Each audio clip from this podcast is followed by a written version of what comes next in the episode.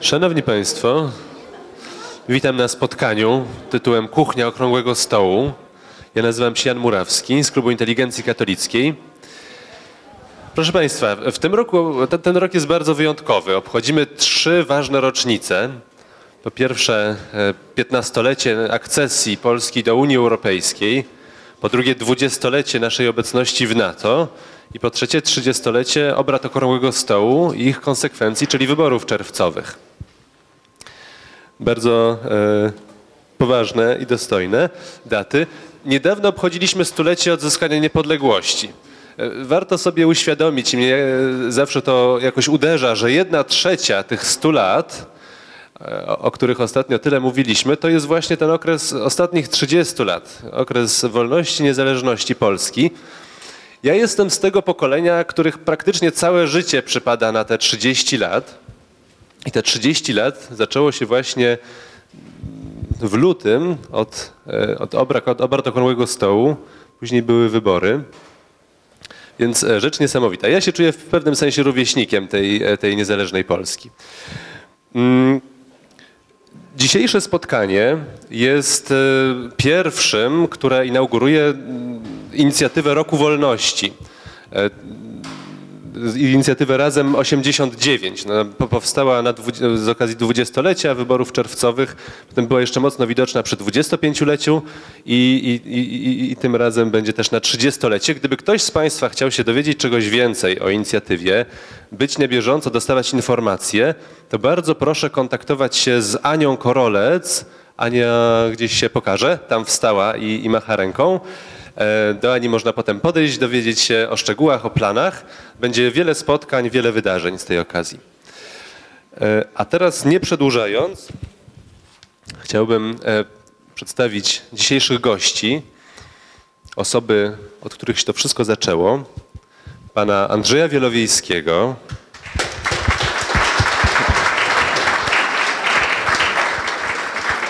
pana Henryka Wójca, Grażynę Staniszewską, Marcina Święcickiego i Jana Dworaka. A dzisiejsze spotkanie poprowadzi Mateusz Luft z magazynu Kontakt i Radia Tok FM, któremu oddaję głos. Dzień dobry Państwu. E, Ja może tak, na, na początek e, powiem, jaki będzie plan naszego spotkania. Otóż Państwa głosy bardzo chcielibyśmy usłyszeć w drugiej części, która mam nadzieję też dosyć szybko nastąpi.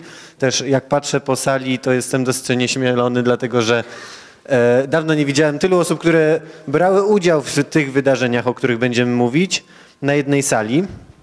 E, A ponadto chcielibyśmy na początku porozmawiać o tym, jak doszło do okrągłego stołu, jak, w jaki sposób był zorganizowany, jak, e, jak przebiegały organizacyjne e, kwestie, a, a następnie o dwóch e, dosyć istotnych tematach, czyli tematach ekonomicznych przy okrągłym stole i o temacie związanym z mediami i o tym też, jak strona opozycyjna komunikowała swoje, swoje działania na zewnątrz.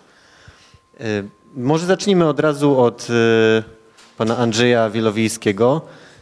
Moje pytanie jest, jak doszło do okrągłego stołu, ale gdybym miał je zadać tak ogólnie, to już tak jak wymieniliśmy em, pierwsze, pierwsze zdania przed e, spotkaniem, to chyba trzeba byłoby zrobić e, godzinny wykład. Natomiast mnie interesuje samo ustalanie, jak ten okrągły stół ma dojść do skutku? Jak, to, jak będą wyglądały te negocjacje? Wiemy też o tym, że one miały się odbywać wcześniej, już jesienią 1988 roku, ale do tego nie doszło. Dzięki Panie Mateuszu. No dobrze, że zaczynamy tę naszą rozmowę o niezwykle ważnych i niezwykłych wydarzeniach sprzed 30 lat, właśnie w tym układzie, z tym zupełnie nowym pokoleniem które, które e, nawet, nawet urodziło się dopiero po wydarzeniu Okrągłego Stołu. Nie?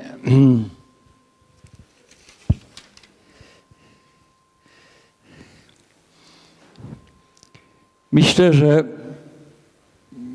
to ważna i cenna rocznica właśnie dzisiaj, w tym wielkim roku wyborczym, kiedy Polska będzie wybierać swoją drogę na najbliższe i dalsze lata, to warto jest wspomnieć te dylematy i wybory, których dokonywaliśmy również 30 lat temu.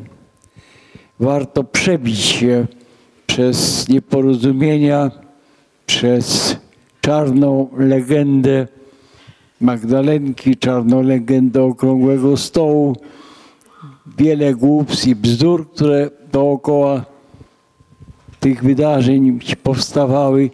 I starajmy się zrozumieć zarówno od, tak powiem, szersze, w szerszej historycznej perspektywie, jak i również, tak powiem, w sposobie patrzenia na, na sprawy, żeby to było tak po niemiecku przede wszystkim wie es eigentlich geworden, jak to się stawało. Nie tyle jak to się stało, ale jak do tego dochodziło. Taką bym w każdym razie proponował y, rozmowę. Takie, taką, taki proponowałbym sposób wspomnienia i odtwarzania tych niezwykle ważnych wydarzeń w 87, 8 i 9 roku. Bo jedno możemy stwierdzić, był to zwrotny punkt w naszej historii i nie tylko naszej, również naszego kontynentu. Przecież dzięki temu, co się u nas stało w 1988 roku, rozpadł się system komunistyczny już w ciągu miesięcy, a dwa lata potem rozpadł się Związek Sowiecki. Powstała zupełnie nowa sytuacja, nowe otwarcia i szanse dla integracji europejskiej. Po kilku latach inny układ w NATO i rozszerzenie Unii, również dla nas. Były to zmiany ogromne, obejmujące setki milionów ludzi. A zaczynało się rzeczywiście przy pomocy takiej czasami dziwnej, śmiesznej szarpaniny, czasami przypadku. Przypadek też grał rolę. Rzeczywiście. Tym niemniej te główne punkty, bo to musimy mieć z tyłu głowy. Oczywiście tego rodzaju uderzenie w obozie komunistycznym mogło mieć miejsce tylko u nas. Z uwagi na nasze tradycje niepodległościowe, naszą historię, która jednak tej świadomości była, pozostała. Po drugie, ze względu na siłę Kościoła. Wprawdzie po niektórych innych krajach, na przykład na Litwie czy na Słowacji, też sytuacja była podobna, ale nieporównywalna z całym układem y, i sytuacją tych narodów. Po trzecie, i po drugie, była to sprawa szczególnej, szczególnych osiągnięć czy starań partii komunistycznej rządzącej w Polsce w latach 70., czyli efektów, wyników epoki Gierka. Tych 10 lat, może nawet krócej trwało parę pierwszych lat, kiedy partia komunistyczna próbowała coś nadrobić, nabrać nowego rozpędu i silnie rozbudziła ambicje konsumpcyjne, statusowe, otwierała zachodnią perspektywę, że tak powiem, życia i urządzania się, zachodnią perspektywę standardu życiowego i to, że tak powiem, zaskoczyło. I no, doszło do tego, prawda, układu, jak to się potocznie mówiło, że pozwalamy wam rządzić, ale nasza sytuacja się musi poprawiać. Sytuacja przestała się poprawiać, w związku z tym rządzący tracili legitymizację. I to się, to jest, y, to był proces y, i coś niezmiernie istotnego dla świadomości całego 30-paromilionowego społeczeństwa. Wreszcie trzecim, obok, obok tych, prawda, tej siły tradycji i kościoła, obok tych, tego nowego, że tak powiem, rozpędu, który nabierała nowa klasa pracownicza w Polsce, y, trzeba wymienić zjawisko niezwykłe, szczególne, niespotykane w innych krajach, w innych demoludach czy krajach podobnych do naszych. Mianowicie szczególna rola inteligencji.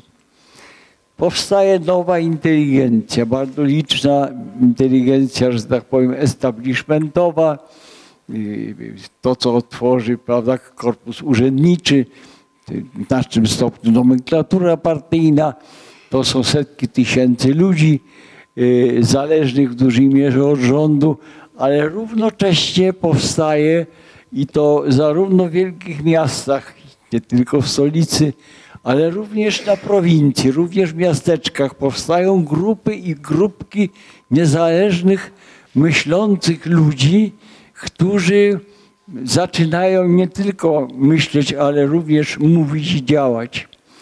I dzięki temu obudzeniu się i aktywności grup inteligenckich y, myślę, że ogromną rolę odegrał tu zwłaszcza klub Krzywego Koła. Warto zawsze, warto o tym zawsze szerzej powiedzieć, bo to był niezwykły, tak powiem, fenomen w naszym układzie. Sądzę, że ważna, istotna działalność ruchu znakowego naszych klubów inteligencji katolickiej też się liczyła, nie mówiąc o prawda, licznych duszpasterstwach bardzo ważnych i cennych, ale tego rodzaju ośrodek jak Klub Krzywego Koła, niektóre podobne do niego inicjatywy w innych miastach, to było coś zupełnie szczególnego. Bez tej, tego, tego inicja, tej inicjacji, tego pchnięcia y, y, nie bylibyśmy w stanie, że tak powiem, y, uderzyć w ustrój komunistyczny tymi milionami zmobilizowanych w przeciągu kilku tygodni y, jednoczących się, organizujących się pracowników. Prawda? Szczególne zjawisko inteligencji jest również ważne, istotne dla tego etapu, dla etapu y, stanu wojennego i tak powiem, zmian w stanie wojennym, które zbliżają się do nowych rozwiązań. Sytuacja jest szczególna.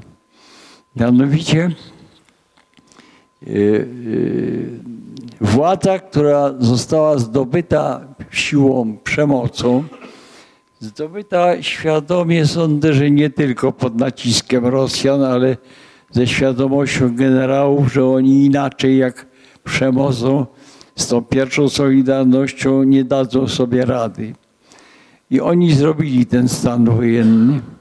I po kilku latach byli bezbronni, czy w każdym razie niezdolni do kontynuacji jakiejś skutecznej polityki z uwagi na zdecydowany brak zaufania i niechęć, wrogą niechęć tych rozbudzonych, tych rozbudzonych nowych, tej rozbudzonej ludności miast, prawda, kilkunastu milionów ludzi, którzy patrząc na zachód nie chcieli żyć tak jak dotąd. I właściwie nie było na nich sposobu. 87 rok, przypominam Państwu, generał Jaruzelski próbuje uzyskać minimum akceptacji i przedstawia propozycję, że on zrobi te reformy, prawda, i prosi o ich akceptację i poparcie dla e, pewnego wysiłku gospodarczego, no pewnych ograniczeń i wyrzeczeń, ale bardzo ostrożnie formułowanych, referendum przegrywa. Być może, mm, że tak powiem, źle to zorganizował, źle, to, źle postawił pytania. Tym niemniej jest to bardzo znamienne, prawda? To społeczeństwo z tą władzą nie jest w stanie y, rzeczywiście y, zmieniać ustroju, tworzyć czegoś nowego. Nie jest w stanie. I to generał, generałowie y, zaczynają rozumieć i próbują podejmować w nowy sposób.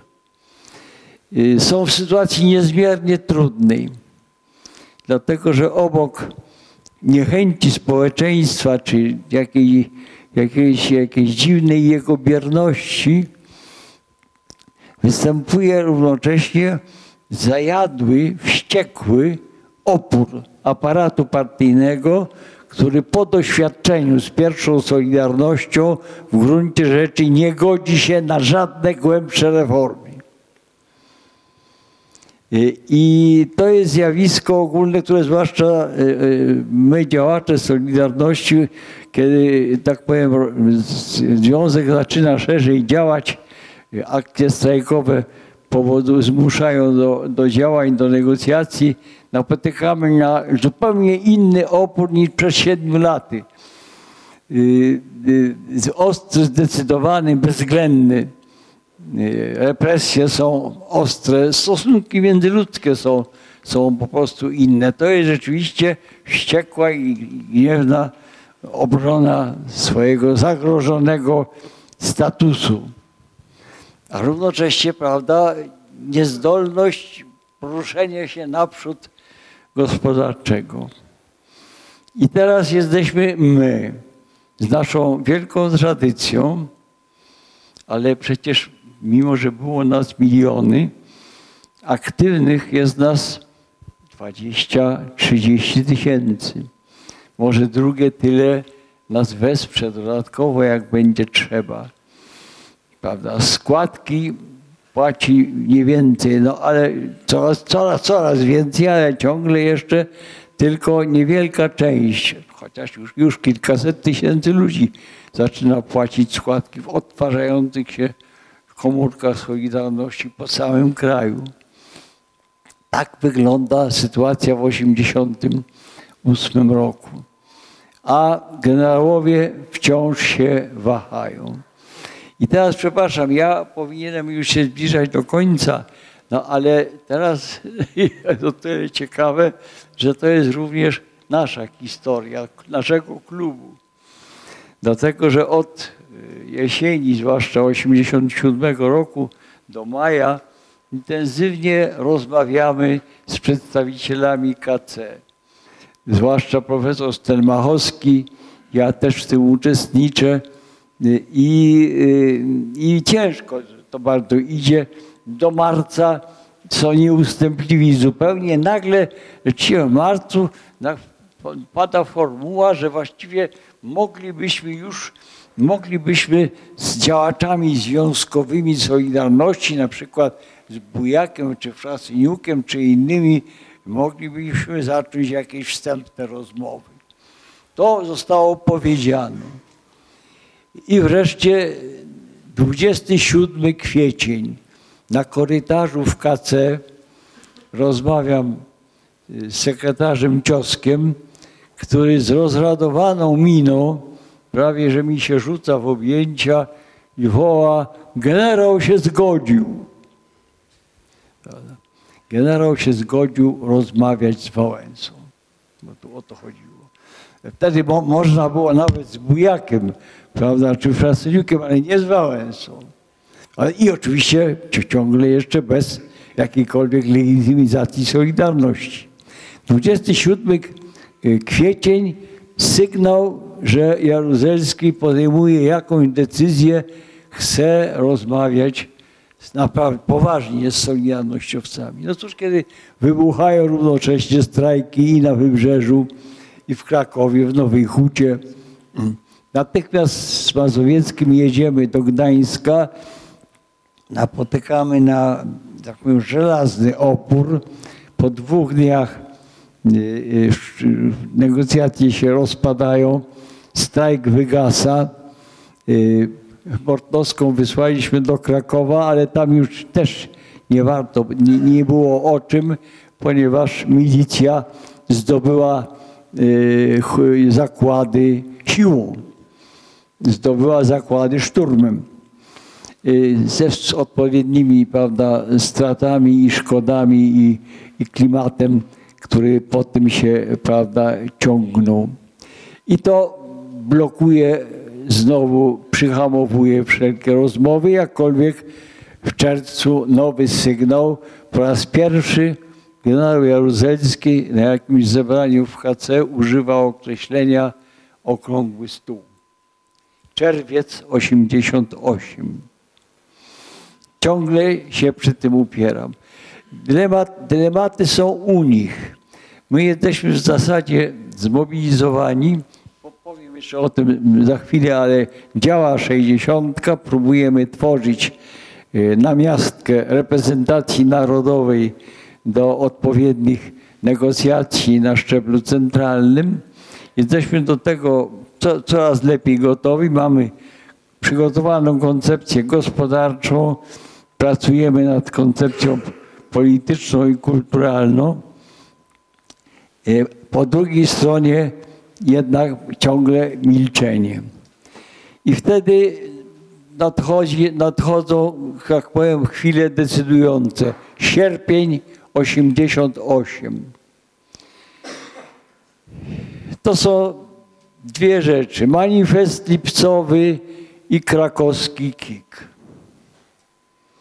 W manifestie lipcowym o szczególnie dużej liczbie młodych roczników pracowniczych, ludzi zwłaszcza spoza Śląska, to dość ważne, nastąpiły jakieś szachrajki yy, yy, z nagrodami, z premiami i tak dalej. Ostry protest.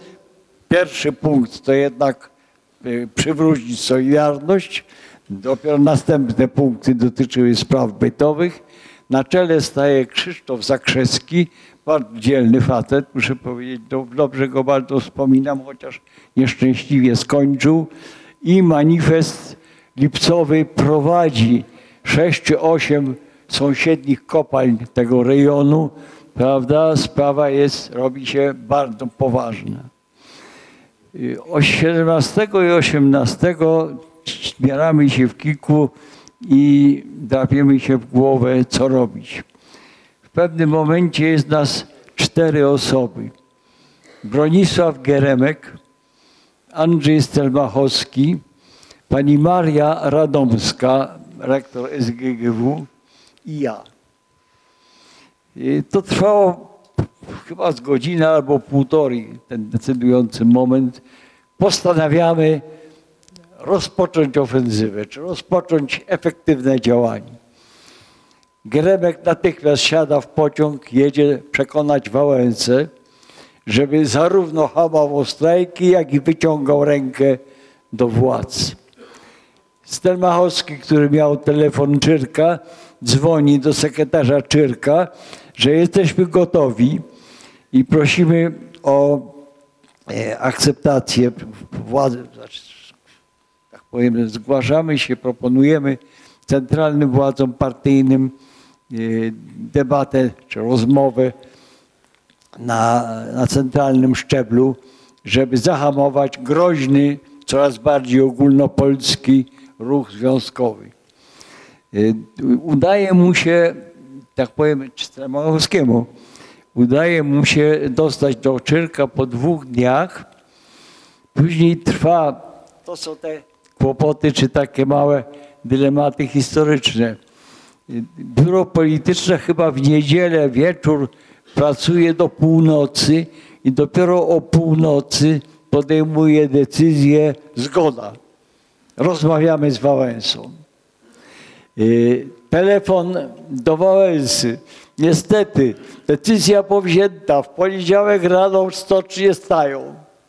I stocznie stanęły. Y, Bo tego się odwołać nie da. No ale będziemy coś z tym robić. Ja wsiadłem w pociąg, pojechałem do Stalowej Woli, a później do manifestu. Tam walka była, to nie to, co 7 lat temu, prawda? Tam walka rzeczywiście była ciężka, kopalnie były oblężone, padały jedna po drugiej. Ludzi były po prostu, były walki, ludzi po prostu bito i, i, i, i prześladowano. Represje natychmiast, zwol- zwolnienia z pracy i branie do wojska. Manifest trzymał się najdłużej, ponad dwa tygodnie. Nie, Wielu ludzi uciekło. Jak, jak kapitulował, było już ich tylko stu, ale kapitulowali już po przyjeździe. Wa- Wałęsa do nich przyjechał, żeby, żeby manifest uspokajać. Tym niemniej bardzo chciałbym, kończę ten, e, ten moment, ten, e, tę całą sprawę.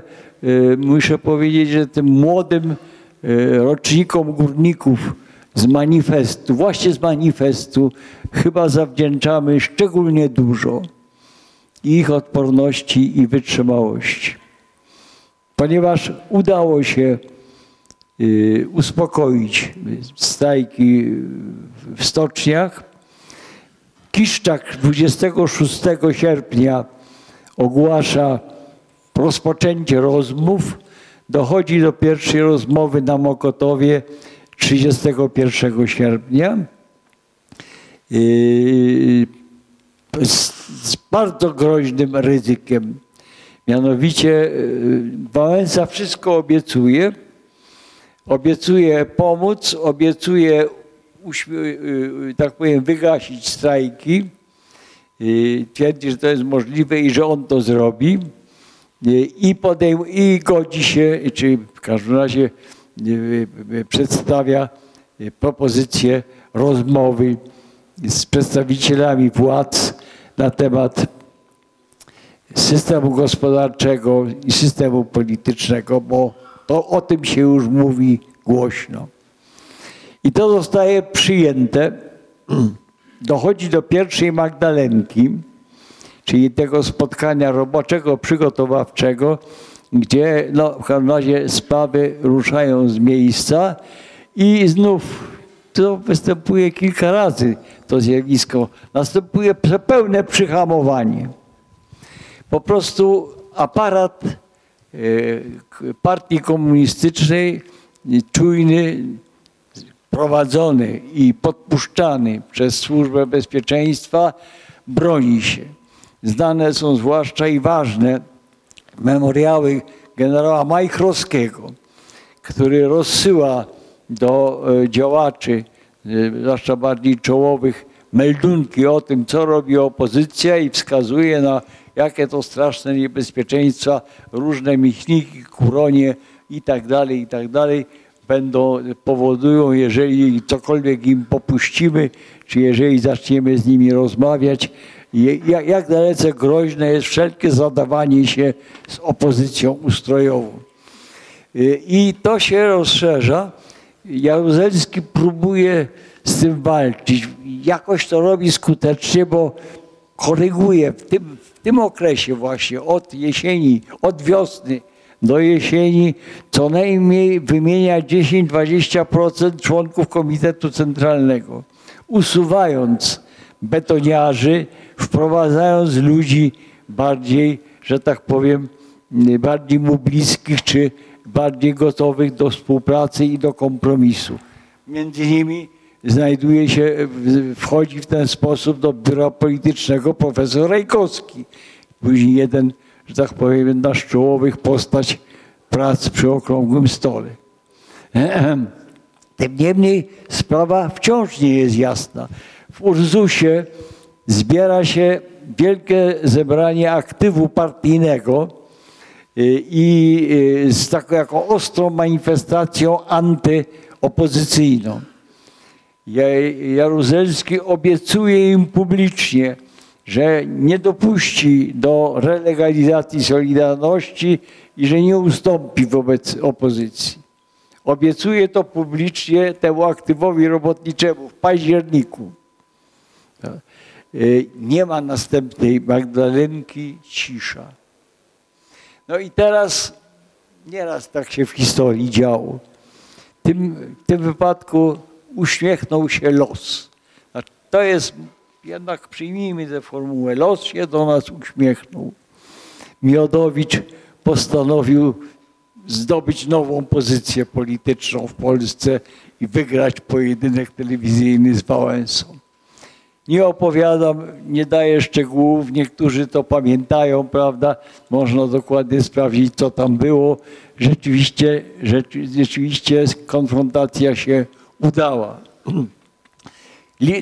Jaruzelski w końcu sądził, że, że też inteligentny Miodowicz powinien tego chłopka roztropka pokonać. No okazuje się, że nie pokonał i taki był układ, taka była sytuacja. Wałęsa jedzie do Paryża na rocznicę podpisania Deklaracji Praw Człowieka. Przyjmowany jest jak głowa państwa. Szwadrony kirasjerów otaczają jego limuzynę, prawda? Y, Wszystkie ważniejsze osobistości y, w Paryżu, prawda? Tak powiem, przychodzą mu składać hołdy, czy on ich tam odwiedza. Wszędzie jest podejmowany, co jest bardzo znamienne. Proszę za to rzeczywiście wchodzimy naprawdę na szczebel europejski. Y, Do Paryża przyjeżdża specjalnie minister Genscher z Bonn i byłem zresztą przy tym obecny. Przeprowadzał z nami półtora godzinną rozmowę w hotelu, gdzie dyskutujemy o tym, jak, tak powiem, wyzwolona Polska będzie się integrować z Europą. A y, dlaczego y, władza ostatecznie decyduje się usiąść do stołu? Wiemy, że to było. Wiemy, Dlaczego? Że, tak, wiem, że w styczniu 89 roku następuje przełom ostateczny taki, żeby jednak usiąść do stołu. Pamiętajmy o tym, że nie ma pieniędzy na spłatę odsetek od długów. Nie ma szansy na żadną nową pożyczkę. Nie jesteśmy w stanie rozwijać na żadnym odcinku szerszej współpracy z zagranicą. Jesteśmy po prostu przyblokowani. Prawda? I, nikt nam nie chce pomóc. Rosjanie sami mają prawda, dosyć kłopotów. Y, Po prostu y, nie, ma, generałowie widzą jako jedyną szansę szybkie przeprowadzenie, e, przeprowadzenie zmian e, i, i liberalizację rynku, dokonanie rzeczywiście zmiany ustrojowej. Z tym, że o tym się mniej dzisiaj mówi, ale były projekty najdalej idące nawet. Trzech ekspertów, których generał ciągle trzyma przy sobie, Pożoga, generał, yy, Ciosek i Urban proponują Jaruzelskiemu zamach stanu. I proponują mu, ażeby w ciągu kilku miesięcy wprowadzić w pełni albo prawie w pełni system kapitalistyczny. To znaczy sprywatyzować, usamodzielnić i jakoś prywatyzować zarówno przez uwłaszczenie nomenklatury, jak i w inne sposoby całą gospodarkę. Ponieważ tak potrafią robić Chińczycy. Pytałem się Jaruzela po latach, dlaczego się na to nie zgodził. Na to pokiwał głową. Ro- Rozmawiałem z tym małym Chińczykiem, mówi. Rozmawiałem z nim o tym, ale Polacy to nie Chińczycy. Taka, taką odpowiedź od Jaruzela ja dos- ja dostałem. Taką mieliśmy sytuację tuż przed y, podjęciem rozmów. Ja myślę, że może, bo pan tak szeroko zakreślił różne przyczyny właśnie, jak do tego doszło, tak też y, powiedzmy z szerokim bardzo horyzontem. Y, Może przejdźmy do, y, chciałbym zapytać Henryka Wójca, jako osobę, która zajmowała się też organizacyjnie okrągłym stołem. Właściwie jak okrągły stół był zorganizowany, bo same obrady, z których lubimy zdjęcia oglądać e, przy tym właśnie spektakularnym okrągłym stole, to jest y, tylko ułamek tego, co się wydarzyło. Dobrze. Zacznę od takiego skrótu, bo Andrzej Wilowiejski powiedział, że ty, o tych wielkich wydarzeniach, w tym również o rozwiązaniu y, Związku Radzieckiego. No więc y, powiem, jak to się zaczęło i jak to się fajnie skończyło takim jednym skrótem. Kiedy, kiedy trwał strajk w Stoczni Gdańskiej 14 sierpnia 80 roku zaczęty, to y, ten strajk miał swoje fazy, ale w którymś momencie powstał tam międzyzakładowy komitet strajkowy i zbierano postulaty y, od różnych załóg. Tych postulatów było kilkadziesiąt, y, nie 21. No i władze wyłączyły te telefony, nie można było się w ogóle porozumieć, co się tam w tym Gdańsku dzieje. Tylko korespondenci zagraniczni mogli ewentualnie przyjeżdżać. I na kartce jeden z tych korespondentów przyniósł y, główne postulaty, jakie tam są. I główny postulat, jeden z głównych postulatów było rozwiązać ZSRR, tam było napisane. No myśmy byli w pokoju Jacka Kuronia, tam czekaliśmy na to. Jacek przeczytał to głośno, mówi, no nie, przesadzili chłopcy, przesadzili. No, więc strach padł, rozwiązać ZSRR. Potem, potem przyszła jakaś inna karta, bo to ciągle korespondencja było, rozwiązać CRZZ. A Jacek mówi, no to możliwe, tak, to można rozwiązać. A to się potem przekształciło w wolne związki zawodowe, jak wiecie, w ten postulat. No i rzeczywiście w grudniu 91 roku trzech panów y, usiadło sobie przy stoliku zimowym w Puszczy Białowieskiej, Stanisław Szuszkiewicz, Krawczuk, Aleksander i Borys Jelcyt i rozwiązali Związek Radziecki. Wieczorem tam sobie usiedli. Więc czegoś takiego chyba nikt nie przewidział, takiego scenariusza. Od roku 80 do 91 to 11 lat mniej więcej trwało. E, Taki skrót tego, y, y, tego, co się stało. No a teraz jakby odpowiadając na to pytanie. Ja na to spojrzę z punktu widzenia bardziej Solidarności, bo to jest ta część, która jakby, w której żyłem. E, Ten taki zasadniczy przełom zaczął się w 1986 roku, kiedy była ostatnia amnestia. Wyszli wtedy ostatni więźniowie, między innymi Michnika, którego trzymali w 1985. Ja też wtedy wyszedłem, Bujak wtedy wyszedł. To był e, lipiec, e, sierpień, wrzesień 1986 roku. I było wiadomo, że w zasadzie skończył się okres zamykania. Jeśli skończył się okres zamykania, to znaczy, że mamy wolność, że możemy robić co chcemy. Wprawdzie Solidarność jest nielegalna, nie wolno używać słowa Solidarność, nie wolno jej organizować, ale to nie znaczy, że nie możemy tego robić. I nasz pomysł polegał na tym, żeby jednak Solidarność jakoś powstawała. Był pomysł, żeby w każdym zakładzie powstawała Solidarność i zgłaszała się do rejestracji. No to szło dość upornie, ale, ale, ale opornie, ale szło. Władzą Solidarności wtedy, to przypominam, był a Krajowa Komisja Wykonawcza Niezależnego Samorządnego Związku Zawodowego Solidarność, która składała się z przedstawicieli głównych regionów, tam na przykład był Bujak, był Frasyniuk, ale ten, ta, ta Krajową Komisję obsługiwał sekretariat, który składał się z czterech osób. Andrzej Celiński tu siedzący, Jarosław Kaczyński, Leszek Kaczyński i Henryk Wujec. My w czwórkęśmy organizowali spotkania Krajowej Komisji Wykonawczej i Władzy Solidarności. I wszystkie decyzje najważniejsze musiały przejść przez tę, przez tę Krajową Komisję Wykonawczą.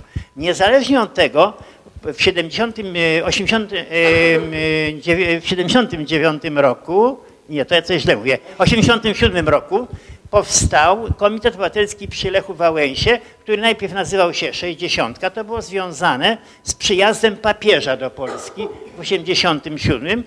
E, Organizował to wtedy Andrzej Celiński, potem e, mnie przekazał tę organizację i rzeczywiście działał już Komitet Obywatelski Solidarności od roku 87 i w ramach tych przygotowań, o których y, ty mnie pytałeś, to najważniejsze spotkanie było w 88 roku w grudniu y, w kościele na Żytniej, bo tylko w kościołach można się było spotykać, gdzie powstało kilkanaście komisji tego komitetu i które zaczęły przygotowywać się merytorycznie do tego, co będzie przy okrągłym stole, bo już wtedy, tak jak Andrzej mówił, wtedy te rozmowy o tym okrągłym stole trwały, przygotowania. Czyli te, te, I zadania, tak, poszczególne. Bazą tego e, przygotowania był klub inteligencji katolickiej, bo gdzieś się trzeba można należało spotykać i więź. Tam ja byłem sekretarzem komitetu, a moim zastępcą był Moskwa i Wójcicki. Oni wtedy, i wtedy tą całą rzecz przygotowywali. No, e, I z tego, tego punktu widzenia to było bardzo dobre, bo merytorycznie byliśmy przygotowani do okrągłego stołu, e, faktycznie. Teraz tak, jak to ten, ten, ten jeszcze ten, to, co Andrzej powiedział, te strajki. Rzeczywiście te strajki zaczęły wybuchać, ale i nasz scenariusz polegał na tym, że tak samo jak udało się w sierpniu roku 80 wymusić na władzy zgodę na wolne związki, one się nazywały niezależne samorządne, ale chodzi o te wolne, tak samo teraz zmusimy władzę strajkami do powtórzenia tego scenariusza. Wszystkie strajki zostały przegrane. Wszystkie strajki były spacyfikowane, bo chociaż władze były dość słabe, to jednak miały tą siłę, a my też nie byliśmy dostatecznie silni, żeby władzę zmusić. Tak jak Andrzej powiedział, w końcowej fazie strajku w manifestie listowym było 100 osób.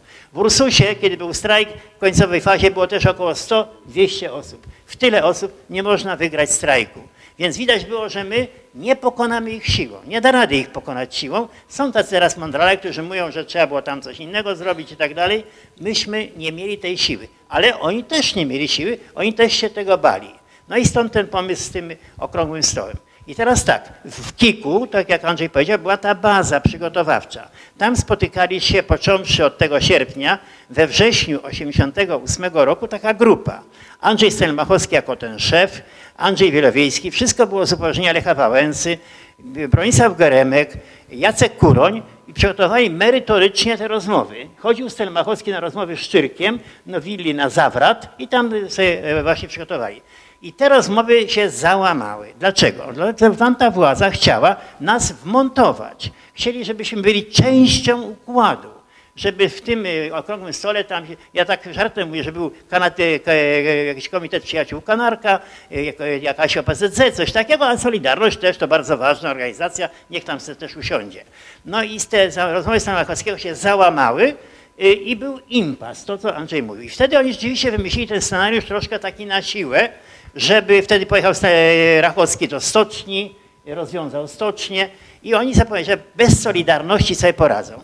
I ten uśmiech losu, o którym powiedział Andrzej, że niespodziewanie Miodowicz w tej jakiejś swojej właśnie samo za- zachwycie powiedział, że on rzuci wyzwanie Wałęsie i go rozłoży na łopatki.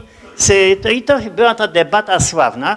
Z tym, że trzeba powiedzieć, że to nie było tak, że to był tylko e, spontan, dlatego że Wałęsa był starannie bardzo przygotowywany.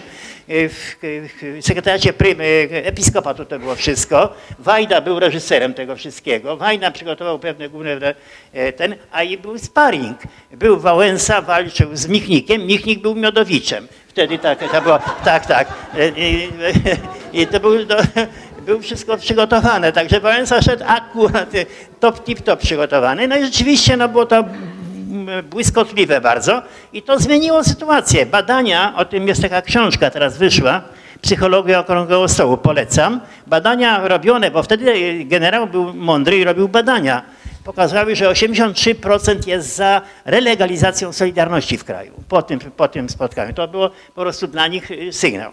I rzeczywiście ten scenariusz, żeby zrobić reformy rynkowe, a trzymać twardo za mordę, że tak powiem krótko, resztę, nie wyszedł, bo raz, że to społeczeństwo, a dwa, to co powiedział Andrzej, długi. No, Reagan wtedy powiedział, owszem, będziemy mogli wam pomóc, ale musicie zrobić proces demokratyzacji. Twardo trzymał za gardło po prostu. I nie można było tego scenariusza rynkowego w żaden sposób zrealizować.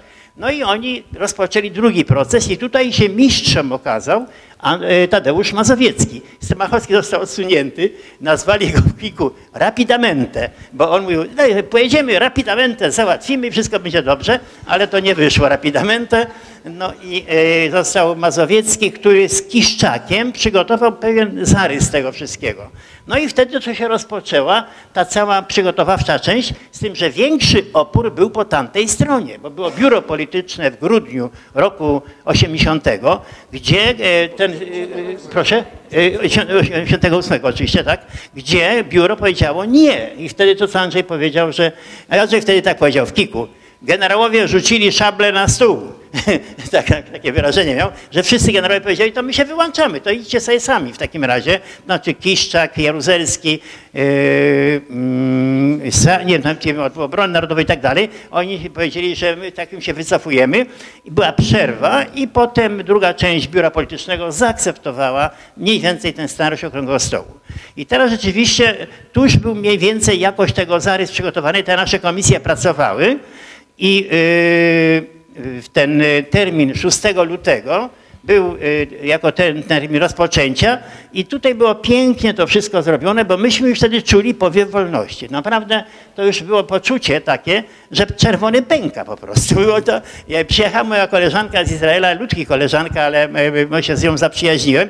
Ja, ona mi to przypomniała teraz niedawno. Pytała się mnie, co to będzie. Ja mówię, e, komunistka put, powiedziałem jej wtedy, w 1988 roku, chociaż tego nie pamiętam. Takie już mieli poczucie. I klimat, jaki był wtedy, pokazuje komisję, taka konferencja prasowa, która odbyła się 28 stycznia na Wydziale Socjologii na Karowej. Nasza strona zrobiła. Za stołem siedział Wałęsa, Mazowiecki, Geremek gęby roześmiane. Dziennikarze zadają pytania, tam coś się odpowiadają, no znacie Wałęsę, jak on lubi tak właśnie brylować i tak dalej, to było fantastyczne. No a potem właśnie spotkanie 6 e, lutego, ja odczytuję listę obecności, ci wszyscy są obecni, no i idziemy całą wielką grupą do Pałacu Władzy, do, nami- do Pałacu Namizykowskiego, z tym, że razem z nami cała e, duża część ludności Warszawy chciała też tam wejść. No i to był problem, że jakoś e, udało się te drzwi zamknąć tam z trudem, że tylko część tylko przeszła. No i na, na schodach skał Kiszczak, każdego witał. No i problem polegał na tym, jak się nie przywitać z Kiszczakiem, więc y, myśmy z Ludką tak długo tak czekali, czekali, że wreszcie on sobie poszedł. No, żebyśmy się z nim nie witali. No i to jest taki jakby początek, ale już y, powiedzmy struktura i tak dalej, to nie chcę tej opowiadać, bo to był okrągły stół, to był tylko pewien taki symbol, bo naprawdę rokowania toczyły się w tych stolikach związkowym, gospodarczym i politycznym. Y, W związkowym Mazowiecki e, Kwaśniewski i Sosnowski z OPZZ-u byli przewodniczącymi. W gospodarczym, gdzie był Marcin Święcicki, był Bafia i Trzeciakowski z naszej... Ba, baka, baka, baka, baka i Trzeciakowski z naszej strony. No i w stoliku politycznym Geremek i e, Rejkowski, ale był tam również, zastępcą Geremka był Jarosław Kaczyński, także nie było. Natomiast Leszek Kaczyński był prawą ręką Mazowieckiego w stoliku związkowym i bardzo dobrze się spisywał, był świetnie przygotowany. I- Pawłowicz była też oczywiście. Mam tu przy sobie listę, Ludka, ją spo, Ludka, Ludka sporządziła listę. Mam tu przy sobie listę e, wszystkich uczestników strony solidarnościowej przy okrągłym stole. Tak, żeby Państwo wiedzieli, to jest najważniejszą książką z tamtego okresu. To jest książka Kto jest kim przy okrągłym stole. Wydana w parę dni przy okrągłym stole, to myśmy zrobili. Oczywiście wydana przez wydawnictwo jakieś nielegalne myśl. I tam są wszyscy uczestnicy nasi z krótkimi biogramami tam e, zapisane. A teraz my, my ponownie zrobiliśmy tę listę i wszystkich żyjących mamy odnotowanych. No. Kto na... A ty, Tak. Że- Tylko na porządku rozwijać tego, tego nie będę. Wchodzimy w okrągły stół. 6 lutego jest pierwsze zebranie, ale miesiąc wcześniej z udziałem księdza Orszulika z episkopatu jest bardzo ważne spotkanie, na którym w gruncie rzeczy półjawnie, bo to nie było hamowane, ale nie było ogłoszone, powiedziano o co chodzi. To znaczy proponujemy opozycji, żeby weszła do parlamentu w ograniczonym zakresie, żeby uczestniczyła w tym, tamtym i owym. Prezydent będzie wybrany przez nas oczywiście przede wszystkim Jaruzelski będzie miał dużą władzę, zawieszanie ustaw, rozwiązywanie parlamentu i tak dalej, i tak. Czyli ten układ wchodzi opozycja, żeby nas niby wesprzeć i prezydent, który ma być tą gwarancją y, ustroju, który się dalej trzyma i z tym wchodzi. Nie wszyscy o tym wiedzą. Nie wszyscy uczestnicy o tym wiedzą, ponieważ Magdalenka była raczej, te rozmowy, tak powiem, na boku były raczej takie poufne czy y, ściszone. I zaczynamy dwa miesiące pracy. oddajmy głos może Grażynie Staniszewskiej, a ja jeszcze wrócę do uczestników Okrągłego Stołu, to znaczy do tego, kto tam wziął udział, a kto nie wziął udziału. Bo w tej chwili do Państwa e, mówili aktywni działacze Klubu Inteligencji Katolickiej, którzy byli w tej kuchni, że tak powiem, od ponad roku, czy od roku przed Okrągłym Stołem. Natomiast ja jako prowincjonalna działaczka e, Związku Zawodowego Solidarność brałam udział tylko w krajowych posiedzeniach Krajowej e, Komisji komisji e, wykonawczej. I pamiętam taki moment, ile to było, to jeszcze chyba był albo grudzień, albo styczeń, albo grudzień 88, albo styczeń 89, kiedy na obradach Krajowej Komisji Wykonawczej została e, postawiony ten problem, że musimy siąść z czerwonym do stołu i zacząć e, rozmowy. E, No i wtedy Wałęsa zapytał, no to mówi tak, to siadamy wszyscy. Na co my mówi, nie, my nie, my nie. To eksperci. To proszę bardzo, Wielowiejski, czemu nie? E, Geremek jak najbardziej, Mazowiecki proszę bardzo, ale Frasyniuk nie, Bujak nie, ja nie, e, e, inni nie, bo, bo to niech, niech e, mądrzy ludzie, eksperci e, negocjują. Wtedy Wałęsa powiedział, o kochani, tak dobrze to nie będzie. Albo wszyscy, albo nikt. Bo ja sobie nie życzę, żeby w przyszłości ktoś mi e, wypominał kolaborację z komunistami. Był tu proroczy, muszę powiedzieć. I e, e, gdzieś ze dwie godziny trwało takie walcowanie, zanim wszyscy się zgodzili, z wyjątkiem dwóch osób, które do samego końca protestowały i powiedziały, że nie. To był Andrzej Milczanowski ze Szczecina i Henryk Sienkiewicz ze Śląska. E, Później, jak Okrągły Stół stał się hitem, to Henryk Sienkiewicz się przeprosił i przyjechał i usiadł ostatecznie przy tym sto, pod stoliku górniczym. Natomiast Andrzej Milczanowski do samego końca twardo protestował i uważał, że, e, że to był e, błąd. Jak to było, jeszcze chciałbym wrócić tutaj do Henryka Wójca i zapytać się, jak to było z Kuroniem Michnikiem? Bo rzeczywiście to, y, to jest cały taki scenariusz, dramatyzm tego wszystkiego nieprzewidywalny. Mianowicie, tak jak powiedział tu wcześniej Andrzej, SB miało zasadniczy udział w tym całym tworzeniu klimatu, zwłaszcza po stronie PZPR-owskiej. Majchrowski przygotował, jest ta książka, którą pokazywałem, Psychologia Okrągłego Stołu. Jest tutaj e, ostatnia e, rozdział Andrzej Friszke na podstawie dokumentów PZPR-owskich oraz esbeckich opisuje, jak były z tamtej strony przygotowania. Majchrowski przygotował taki raport o opozycji, gdzie straszył właśnie stronę tą rządową, PZPR-owską, co to się stanie, gdyby Michnik i Kuroń mogli y, uczestniczyć w życiu publicznym, że będzie po prostu groza. I rzeczywiście między innymi w wyniku tych raportów y, Jaruzelski zastrzegł sobie, że przy tym okrągłym stole nie może być Michnika i y, Kuronia. I taki był warunek dla Wałęsy, że e, owszem, tu będzie okrągły stół, y, ale nie będzie Michnika i, y, i Kuronia. Y, Z tym, że bardzo ważne jest to, że w tej drugiej części rozmów, o której mówiłem, którą już prowadził Mazowiecki z e, Cioskiem, ustalono taką zasadę najważniejszą, że stół jest okrągły, ale podzielony na dwie części. Tu jest strona PZPR-owska rządowa, tu solidarnościowo-społeczna. Wprawdzie nie używano słowa solidarność, ale było wiadomo, że chodzi o stronę, solidarnościową. A naprzeciwko, na, na, na, na tej średnicy, po jednej stronie był Orszulik z Dębowskim, naszym księdzem Kikowskim, a po drugiej stronie siedział Siła Nowicki, który był z tamtej strony, ale był naszym. Więc, bo myśmy byli, że Siła jest nasza, Nowicki jest ich i to jest tak po środku. Więc y, y, i, to, i to była nasza strona i Wałęsa powiedział tak, dobrze, dobrze, ale jeszcze nie zaczęli rozmów, a już stawiacie warunki. Ja decyduję o tym, kto będzie po naszej stronie. No oni wiedzieli, że nie dojdzie do rozmów i Wałęsa był bardzo mądry w tym sensie, że po pierwsze ten nacisk na reprezentację terenu, tam zobaczycie, że tam była bardzo silna, wszyscy szefowie strajków, które były wcześniej z całego jej Polski, tam byli obecni przy tym głównym okrągłym stole.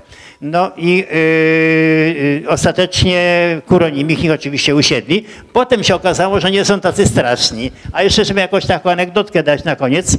No yy, my tu we dwóch sobie siedzimy i dobrze, dlatego że yy, ja byłem sekretarzem do spraw okrągłego stołu, a e, Janek był moim zastępcą. We dwójkeśmy to robili.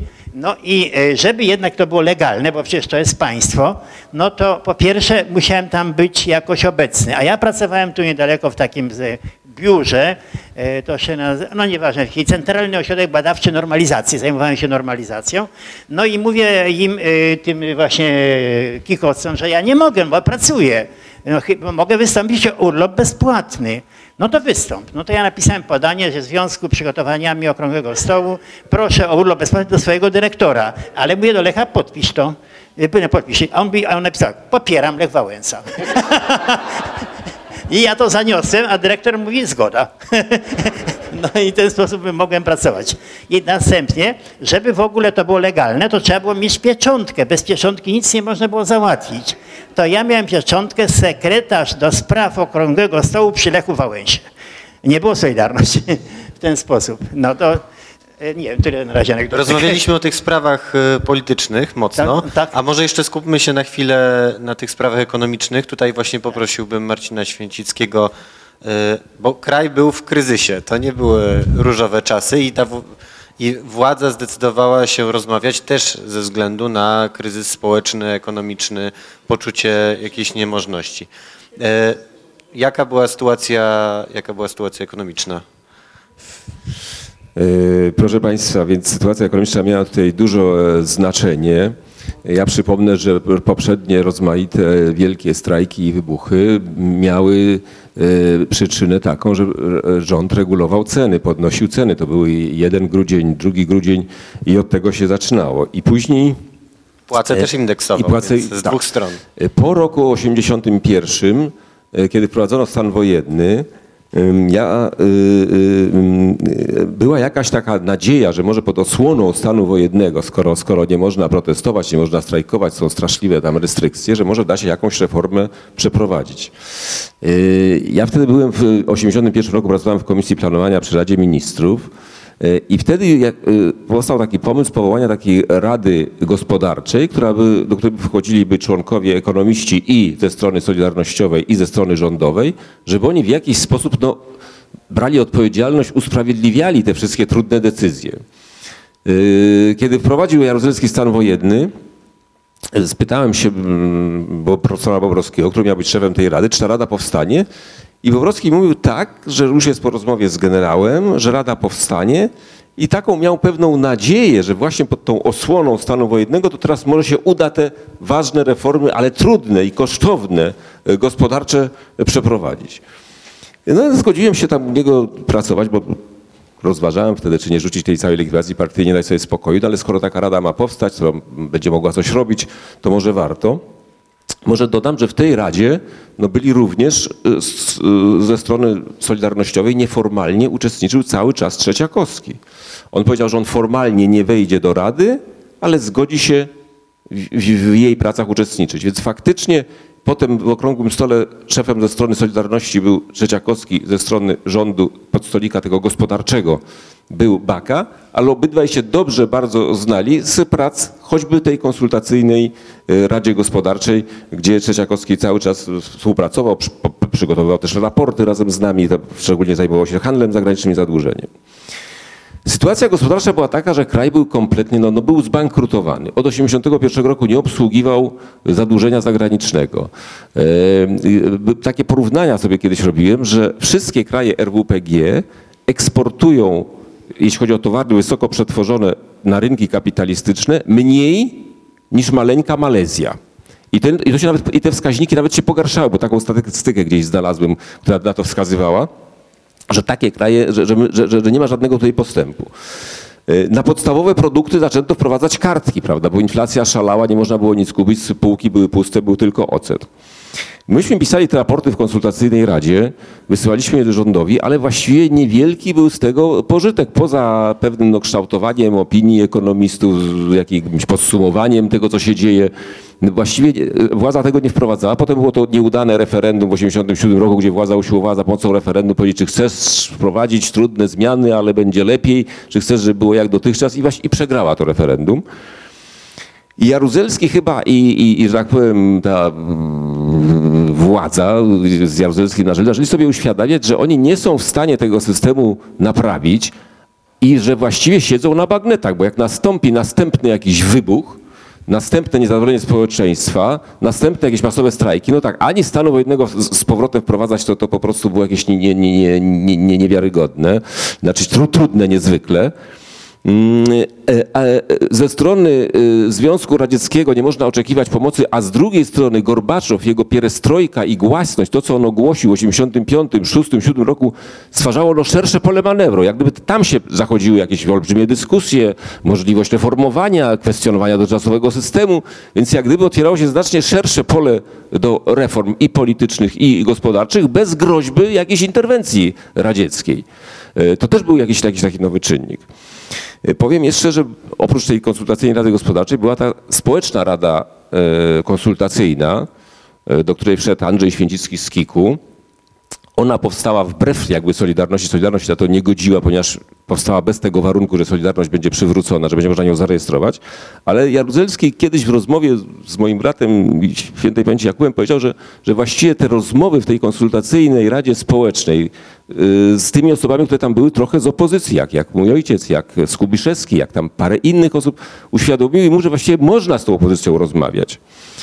No i stąd się zrodził ten pomysł, że trzeba się jednak z opozycją jakoś dogadać. Raz, żeby nie było kolejnego wybuchu i z którym już sobie nie, nie, nie poradzą zupełnie.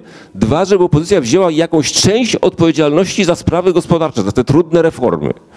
Tak, taka, jaki, taki jakiś busec. No ale warunkiem tego ze strony Solidarności było, była zgoda na rejestrację Solidarności. To była główna przeszkoda do rozpoczęcia rozmów. To wszystko były rozmaite szczegółowe sprawy, takie czy inne, kto uczestniczy, kto nie uczestniczy, jakie tematy, jak to ma być, ale główną przeszkodą była rejestracja Solidarności. To był główny warunek stawiany przez stronę Solidarnościową. I było takie posiedzenie KC, gdzie udało się Jaruzelskiemu y, y, przełamać ten opór aparatu, o którym tutaj Andrzej opowiadał.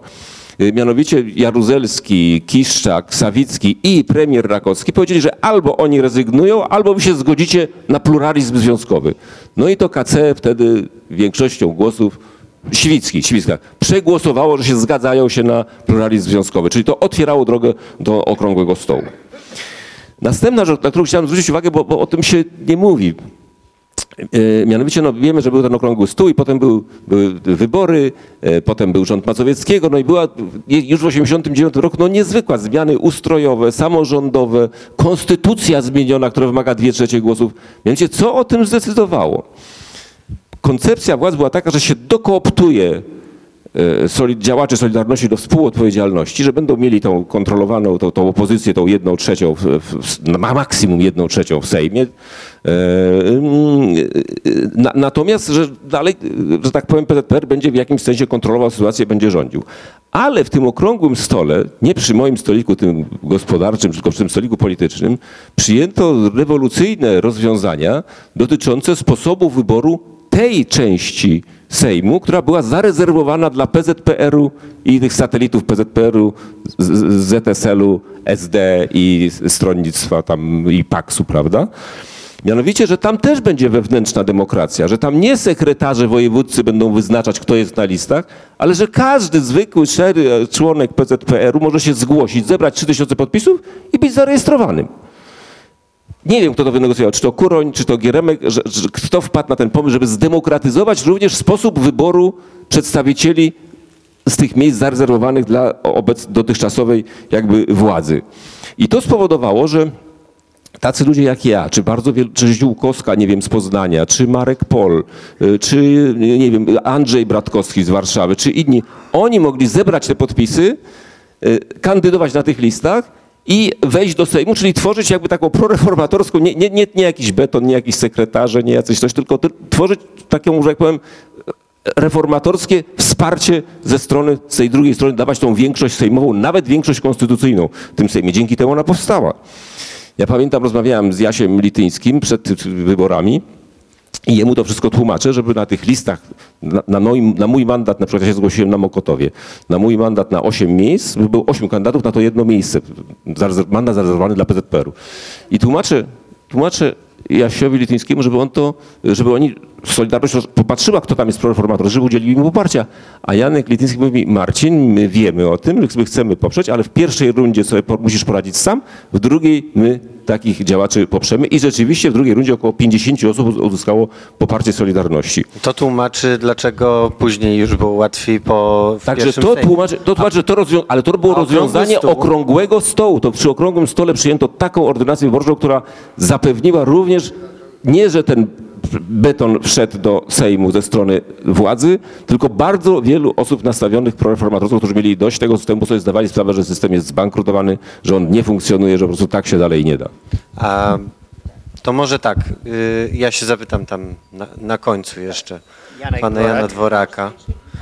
Chciałbym wrócić zaraz Tak. jeszcze do tematu gospodarczego, ale ponieważ widzę, że panowie tam na końcu e, już wymieniają różne uwagi, e, ja mam takie pytanie, bo to była chyba dosyć duża lekcja dla obozu Solidarności, jeśli chodzi o organizację własnej komunikacji zewnętrznej, tak byśmy to nazwali dzisiaj, czy pu- public relations w dzisiejszych e, kategoriach.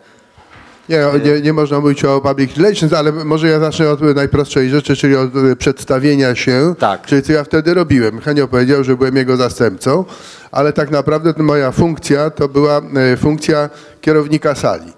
Bo e, e, w Pałacu e, Namiestnikowskim Solidarność, ta strona Solidarnościowa, która tak się rzeczywiście oficjalnie nie mogła nazywać, miała taki swój azyl. Myśmy podejrzewali, że wszystkie te obrady są o, wszystkie te obrady są podsłuchiwane i że będą podsłuchiwane również nasze narady. Jakoś staraliśmy się to nasze pomieszczenie sprawdzić. Pewnie robiliśmy to bardzo amatorsko i nie do końca profesjonalnie, ale bez wątpienia e, jak im bardziej upływały dni, tym bardziej ludzie przestawali być ostrożni i te narady wszystkie, które odbywały się po stronie tej właśnie solidarnościowej w naszym pomieszczeniu były coraz bardziej otwarte. I to było takie, takie miejsce, w którym skupiały się wszystkie właściwie, może nie najważniejsze decyzje, ale bieżące decyzje. Jako dobry kierownik sali, e, kiedy się zakończył okrągły stół, zerwałem z, naszej, z naszych drzwi taką e, planszę i to jest autentyczna plansza, którą chciałbym Państwu tutaj pokazać, a potem przekazać do Muzeum Historii Ruchu Rewolucyjnego. To jest plansza Komitet Organizacyjny przy Lechu Wałęsie do spraw Okrągłego Stołu i ma adres jeszcze kikowski, czyli Kopernika 34. To autentyczna plansza sprzed lat 30. Y, y, To y, tyle, jeśli chodzi o y, zarysowanie mojej odpowiedzialności. Proszę bardzo. Ja, ja to zabiorę potem, żeby przekazać do Muzeum Historii Ruchu Rewolucyjnego. Chciałem wrócić, na czym polegały nasze obowiązki, na czym po- polegał nasz niepokój dotyczący komunikacji zewnętrznej. To nie było chyba takie, takie proste. Myśmy mieli środki komunikacji, które były wypracowane w stanie wojennym. E, Drukowaliśmy, dostaliśmy w tym naszym pomieszczeniu dostęp do kopiarek, czego oczywiście wcześniej nie mieliśmy, więc drukowaliśmy tam e, gazetki, które wychodziły na zewnątrz, Wolę, e, Tygodnik Mazowsze i tak dalej. I to był nasz główny kanał komunikacyjny. E, Może warto wymienić, że tam była ekipa m, e, również telewizyjna Wideo Studia Gdańsk. Prowadził ją Piotr Bikont nieżyjący już w tej chwili. Jest sporo m, materiałów zachowanych, y, y, można je odnaleźć w archiwum y, Narodowego Instytutu Audiowizualnego. Jest sporo materiałów y, z Okrągłego Stołu. Mm, Była ekipa radiowa, no ale głównym takim kanałem, który się otwierał przed nami, to był, było dotarcie do państwowej czy partyjno-państwowej telewizji publicznej i radia. E, Był wielki taki niepokój, że tak jak w ogóle towarzyszył nam niepokój, że, że wszystko to, co się dzieje, może być wykorzystane bez wiedzy i politycznie, ale również i medialnie przeciwko nam. E, e, W związku z tym Kazimierz Wójcicki, który był taką prawą ręką Piotra Nowiny Konopki, to Nowina Konopka był rzecznikiem oficjalnym tej naszej strony solidarnościowej. No, nie, ale e, Janusz Onyszkiewicz te- też był oczywiście, to, to jest jasne, ale e, ja pamiętam ba- bardzo aktywnego Piotra Nowinę Konopkę, który... Oficjalny, no i przepraszam bardzo, tak, a nie no to ja Janusza... Chyba szefem biura pracowego, coś takiego. Tak, Tak jest. No i taki pomysł, że, żeby, żeby nie dać się tam zmanipulować, to właśnie był pomysł z teczkami, żeby na tej teczce były, było wielkie logo Solidarności, a każdy, e, każda z osób występujących przed ekranem, przed e, kamerą telewizyjną musiała mieć znaczek Solidarności, która wtedy jeszcze była oczywiście niezalegalizowana, nie i władze stawiały do końca opór, ale, ta, ale tak naprawdę zgadzały się na to i już te znaczki funkcjonowały w przestrzeni e, e, publicznej. E, Bardzo precyzyjnie był wy- wyliczony czas wystąpień. O ile pamiętam, to było 5 minut po, naszej stronie i e, była taka za, zabawna, e, zabawna scena, kiedy Adam Michnik, który się no, jąkał, jak dobrze wiemy, próbował wywalczyć e, e, u redaktora Zakrzewskiego, który był takim telewizyjnym redaktorem, była jeszcze Aleksandra Kubowska, ale ten, ten, Zakrzewski był reporterem, który miał tam, trzymał wszystko w ręku. I Adam próbował wywalczyć u niego e, e, nieco dłuższą wypowiedź, o, o minutę czy półtorej minuty. I tamten się nie chciał zgodzić. W związku z tym Adam poszedł do cioska, który jeszcze był obecny i mówi, proszę o litość dla jąkającego się, dla jąkały. Proszę o litość dla jąkały. I co ciekawe, ciosek y, nie chciał mu dać tej zgody. Wykręcał się jak mógł. Mówił, no to załatwcie jakoś sobie panowie. Tam każda minuta była niesłychanie ważna i niesłychanie cenna, ale oczywiście to było tak, że samo pokazanie twarzy tej naszej strony w telewizji, przecież y, y, komunistycznej wówczas, już dawało taki powiew świeżości. I była plansza Solidarność na takiej teczce do, do dokumentów i trzeba było to w specjalny sposób trzymać na piersiach, żeby, żeby to logo było widoczne. To Kiedy m, mówiłem o tyle jeśli chodzi o taki, o taki e, wątek e, medialny, bo tam wiele... Jeszcze mamy jedną kwestię, bo kiedy mówiłem o Jeszcze komunikacji uzupeł- zewnętrznej... uzupełnienie. Żeby mieć dokładne informacje, przy każdym grupie u nas był tak jakby sekretarz, na przykład sekretarzem Mazowskiego była Ludka, a sekretarzem, zaraz, zaraz, e, sekretarzem przy gospodarczym była Marta Wojt. Ci sekretarze to byli donosiciele. To znaczy oni potem referowali dokładnie, co było przy, tym, przy tej części i każdego dnia wychodził nasz biuletyn, który informował, co się dzieje przy każdym stole. No chyba ja Ludce nadać. Ludce zaraz dam, ale, ale ja już nie będę więcej się, jakby to powiedzieć, e, włączał w, rozmowę, ale muszę jednak e, powiedzieć e, o dwóch osobach. E, mia- Mianowicie chciałem powiedzieć o, osoba, e, o osobach, które pracowały w sekretariacie na co dzień. E, Te, I one są tu obecne, dlatego zwracam na nie uwagę. Beata Chmiel, bardzo proszę, która tam siedzi z tyłu.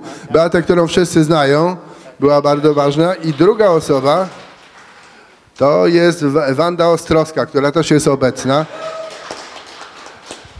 Wanda Ostrowska jest niezwykle, pewnie nie wszyscy wiedzą, niezwykle sprawną, to nawet za mało powiedziane, maszynistką. Pisze e, w sposób, który jest niewiarygodniejszy. Wszyscy nam zazdrościli tego. Ja tylko opowiem jedną anegdotę, a potem jeszcze jedno i na tym skończę. E, e, Pamiętam, przyszedł Geremek, który miał, jak dobrze pamiętamy, krystaliczny umysł, mówił pełnymi zdaniami, wiedział zawsze, co chce powiedzieć i coś dyktował Wandzie, więc stanął nad Wandą i mówi tak e, stosunkowo wolno, w sposób namaszczony, ale dokładnie wie, co chce powiedzieć, przeczytać. No i mówi, mówi i po trzecim zdaniu nie słyszy stukotu maszyny i mówi, ale co pani robi? Dlaczego pani nie pisze? A Wanda mówi, bo ja już napisałam. Ona po prostu szybciej pisała niż on mówił. A, a chciałbym z, z, z, zakończyć e, anegdotą już po okrągłym stole, ale związaną z jeszcze jedną osobą tu obecną, z Andrzejem Wielowiejskim. Mm, To pewnie była jakaś wiosna już 90 roku, ale to wczesna wiosna, może luty, może marzec. Mm, Kiedy jechałem swoim samochodem Wiadem 126 y, ulicą Świętokrzyską, niedaleko stąd, w kierunku Wisły. Na wysokości ulicy Czackiego ten samochód mi stanął. Pamiętam, że była taka zadymka, nieprzyjemnie, y, nieduży mróz. No więc nie było ni- nic innego do roboty, tylko tradycyjnie trzeba było wyjść, pchnąć ten samochód, żeby go zapalić. I w tym czasie zauważyłem, że mija mnie y, czarna, y, dostojna Lancia. Lancią jeździli wtedy tylko e, ludzie władzy. Otwierają się drzwi tej lanczy, wychyla się głowa Andrzeja Wielowiejskiego, który wtedy był e, wicemarszałkiem e, Sejmu, Senatu, przepraszam, no, osobą niesłychanie znaną i mówi, Janku, co się stało? Ja mówię, no samochód mi stanął, muszę go pchnąć, żeby zapalić. I wtedy Andrzej dostojnie wyszedł z tego samochodu i pomógł mi go pchnąć. A najzabawniejsza była e, e, mina tego kierowcy rządowego, który nie bardzo wiedział, co zrobić. Czy jak marszałek e, Sejmu pcha ten samochód, to czy on ma to zrobić, czy też jako e, kierowca sejmowy czy senacki e, może sobie na to pozwolić. I mówiąc szczerze, nie pamiętam, czy, czy opuścił swój samochód, czy nie, ale samochód zapalił i pojechałem. Dziękuję bardzo, tak chciałbym zakończyć pierwszą. Dziękuję bardzo. Jest głos z sali. Przepraszam, ja chciałam tylko dopełnień parę do tych rzeczy organizacyjnych. Ej, Ta wojna o to, żeby była pełna informacja z naszej solidarnościowej strony o obradach, zaczęła się na samym początku. Zaczęła się przy wychodzeniu na obrady. Dlatego, że już nasza grupa miała wychodzić w pierwszym dniu obrad, a tu nagle okazuje się, Heniek czyta listę obecności, nie ma Onyszkiewicza. Nie ma Onyszkiewicza, bo co się okazało? Okazało się, że wpuszczono na salę obrad kilkudziesięciu dziennikarzy tych oficjalnych, a naszych solidarnościowych dziennikarzy nie chcieli wpuścić. I Janusz przyszedł, zawiadomił, że nie chcą wpuścić i że i poszedł się targować i oczywiście wytargował wpuszczenie naszych dziennikarzy, a tamci, a myśmy czekali, aż Janusz wytarguje i grupa poszła na obrady dopiero wtedy, kiedy wiedziała, że naszych wpuszczą. Tak było, prawda? Myśmy się bardzo bali, że e, telewizja państwowa i w ogóle media skrewią i że oczywiście żadnej przyzwoitej informacji nie będzie. Dlatego przed obradami e, podziemne, organiza- e, podziemne gazetki, już nie pamiętam, wszystkich nie wymienię, ale trzy z całą pewnością wymienię, to znaczy Tygodnik Mazowsze PWA i KOS, a, i, i nie pamiętam, które jeszcze, Wola oczywiście, tak. Y, Zebraliśmy się na takim wspólnym spotkaniu i ustaliliśmy, że każdy przewodniczący stołu, podstolika i tak dalej, każdy będzie miał asystenta. I oczywiście to był przedstawiciel którejś z tych podziemnych y, redakcji. Y, po to, żeby wiernie notować wszystko, co się dzieje i żeby wiernie móc te informacje o obradach przekazywać dalej. I dlatego właśnie był, z Tygodnika Mazowsze na przykład był Piotrek Pacewicz, przy y, stoliku do spraw y, mediów była Staszka Domagalska z PWA i tak dalej. No wszystkie stoły były mm, obsadzone tymi asystentami. Przewodniczący stołów na ogół wiedzieli, y, do czego są ci ich asystenci. Trochę korzystali z ich pomocy takiej asystenckiej, ale na ogół pozwalali im po prostu zajmować się tą podziemno-dziennikarską pracą. Nie wiedział tego e, przewodniczący Trzeciakowski chyba na początku i biedna Marta Wojt, która tu zresztą też siedzi, musiała zasuwać jak 10 asystentek e, przewodniczącego, a oprócz tego wykonywać swoją mm, dziennikarską pracę. Co się potem robiło z tymi informacjami? Po skończonych obradach nocą e, każdy z tych asystentów e, stolika, który tego dnia obradował, pisał sprawozdanie, a potem ktoś z tak zwanej redakcji, ona się po prostu nazywała informacja, objeżdżał nad ranem, czwarta rano mniej więcej jakoś tak, e, te wszystkie mieszkania i odbierał karteczki. Między innymi Zosia Bydlińska, która pracowała także u nas e, w biurze i tutaj siedzi, e, w biurze Okrągłego Stołu, ale poza tym w Tygodniku Mazowsze, objeżdżały. Potem to się razem z tego robiło taką notkę. powielało.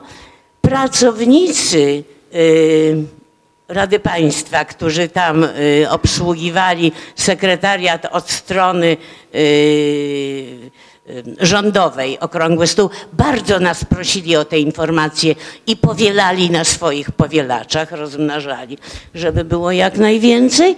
I to wszystko, i przyjeżdżali łącznicy z całej Polski, z regionów, żeby na wszelki wypadek, już taką na 100% pewną i prawdziwą informację od nas pobierać. Tak wyglądała ta solidarnościowa informacja. Jeszcze chciałam tylko powiedzieć, że jeśli chodzi o tę telewizyjną, y, tę oficjalną, y, to pomysłodawczynią teczki z napisem Solidarność była Janka Jankowska.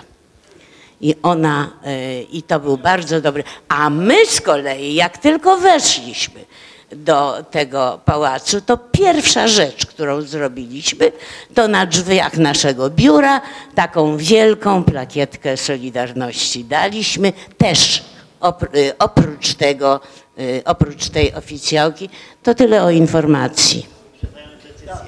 Ja, ja jeszcze, przepraszam, nie, bo ja tu jeszcze muszę, e, nie, nie, ja chcę wykorzystać swoją władzę co do e, rozdawania głosu i chcę jeszcze zadać Tylko, pytanie, tylko, które bardzo chciałem. tylko dwa, dwa zdania. Pani...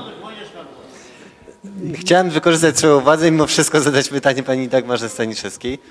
A chodzi mi o. Bo jedna rzecz jest, którą obiecałem, że porozmawiamy o tym, ale tutaj wypowiedź e, Marcina Święcickiego nie do końca, przynajmniej moją ciekawość, za, zaspokoiła. To znaczy, w tej kryzysowej sytuacji była dyskutowana gospodarka i różnego rodzaju rozwiązania gospodarcze. Y, Ja, śledząc informacje o okrągłym stole, nie mam wciąż jasności, kto był bardziej za liberalizacją gospodarki, a kto był za, za ochroną e, dotychczasowego, dotychczasowego systemu gospodarczego. To nie tylko to. Można było być za zmianą, a nie wolno było mówić o tym głośno, na przykład, żeby nie powodować paniki w aparacie. To takie były różne kombinacje. Znaczy, z tego co ja pamiętam, to tak, e, myśmy siadali do okrągłego stołu tylko po to, żeby odzyskać Solidarność, natomiast strona rządowa siadała e, do okrągłego stołu tylko po to, żeby uzyskać naszą współodpowiedzialność e, za swoje pomysły gospodarcze. Także to był taki cel. Cała reszta to jest dodatki, które wynikły w trakcie, owszem, może wcześniej była o tym mowa, ale e, e, ani nie wydaje mi się, żeby, e, żeby szerokie koncesje na rzecz demokratyzacji były rzeczywistym celem, celem PZPR-u. Natomiast ja byłam przy stole gospodarczym, chociaż z zawodu jestem polonistką, ze względu na tego tutaj osobnika, który mnie tam skierował, bo powiedział, kiedy się bardzo buntowałam i chciałam do edukacji, to mm, on mi powiedział, ty masz tam robić ze zwykłego zjadacza chleba i po prostu zadawać proste pytania, bo jak profesorowie się zapędzą w swoje dywagacje, to nikt tego nie zrozumie. No ja sobie pomyślałam, faktycznie do prostych pytań to się nadaje, więc, y, y, więc mo, mo, i, te, i, i co ja tym prostymi pytaniami i swoim rozumem, że tak powiem, zrozumiałam? Otóż proszę Państwa, 10 lat temu byłam na takiej debacie mm, w Europejskim Centrum Solidarności razem z Aleksandrem Kwaśniewskim, e, który właśnie tak kwiąco do mnie się odezwał. No musicie przyznać, że to myśmy byli e, bardziej za liberalną gospodarką i to od nas wychodziły inicjatywy. Więc ja wtedy powiedziałam, dobrze, to ja opowiem jak to było. Otóż to, proszę Państwa, wyglądało w ten sposób, że strona, tak zwana strona partyjno-rządowa wyszła z pomysłem, ja nie wiem, co było w kuchni, co było od początku, czy tam byli Chińczycy, czy nie Chińczycy, jakie byli wzory, ja tylko, jakie były wzory, ja tylko wiem to, co oficjalnie na tym stoliku gospodarczym było. Otóż strona partyjno-rządowa wyszła z pomysłem, żeby owszem liberalizować gospodarkę, ale żeby to zacząć robić stopniowo. Stopniowo, to znaczy zacząć od eksperymentu. To zresztą później w Sejmie był ulubiony motyw PZPR-u, później SLD, że najpierw trzeba zrobić eksperyment. I ten eksperyment miał polegać na uwolnieniu cen żywności. Cała reszta cen miała być e, trzymana, regulowana przez tą Państwową Komisję Cen. Jedynie ceny żywności miały być puszczone po prostu. Niech sobie rolnicy ustanawiają ceny, jakie chcą, zobaczymy, co się stanie. E, No i ja pamiętam, jako ten zwykły zjadacz chleba, ja sobie od razu wyobraziłam, co się stanie. Otóż e, ceny żywności to są ceny tego, co my jemy.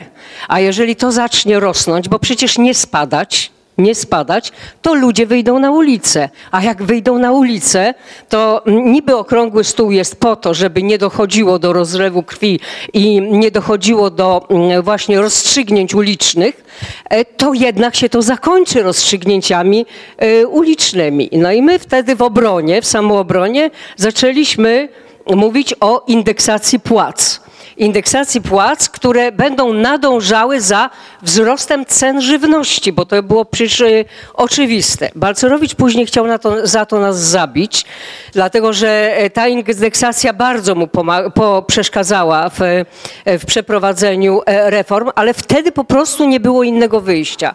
Jedyne na co myśmy się zgodzili, to to, żeby to nie była stuprocentowa indeksacja, tylko 97 bodaj. Właśnie. Także troszeczkę niższa, czyli, e, e, czyli żeby ten, ten taki galop niekontrolowany chociaż troszeczkę, e, troszeczkę mm, powstrzymać. I żadne argumenty wówczas dla strony partyjno-rządowej w rodzaju wyobraźcie sobie, że mamy ruch na ulicy e, i wszyscy jeżdżą prawą stroną, a my tylko traktory puścimy e, lewą. E, e, co, co się wtedy będzie e, działo? Żadne takie argumenty nie przemawiały. To miał być ten eksperyment, od którego władza planowała zacząć, a potem, jeżeli się to uda, bo sądzili, że to się uda, e, to później można było następne dziedziny stopniowo e, uwalniać ceny, czyli odbierać decyzję tej Państwowej, e, Państwowej Komisji Cen. Nad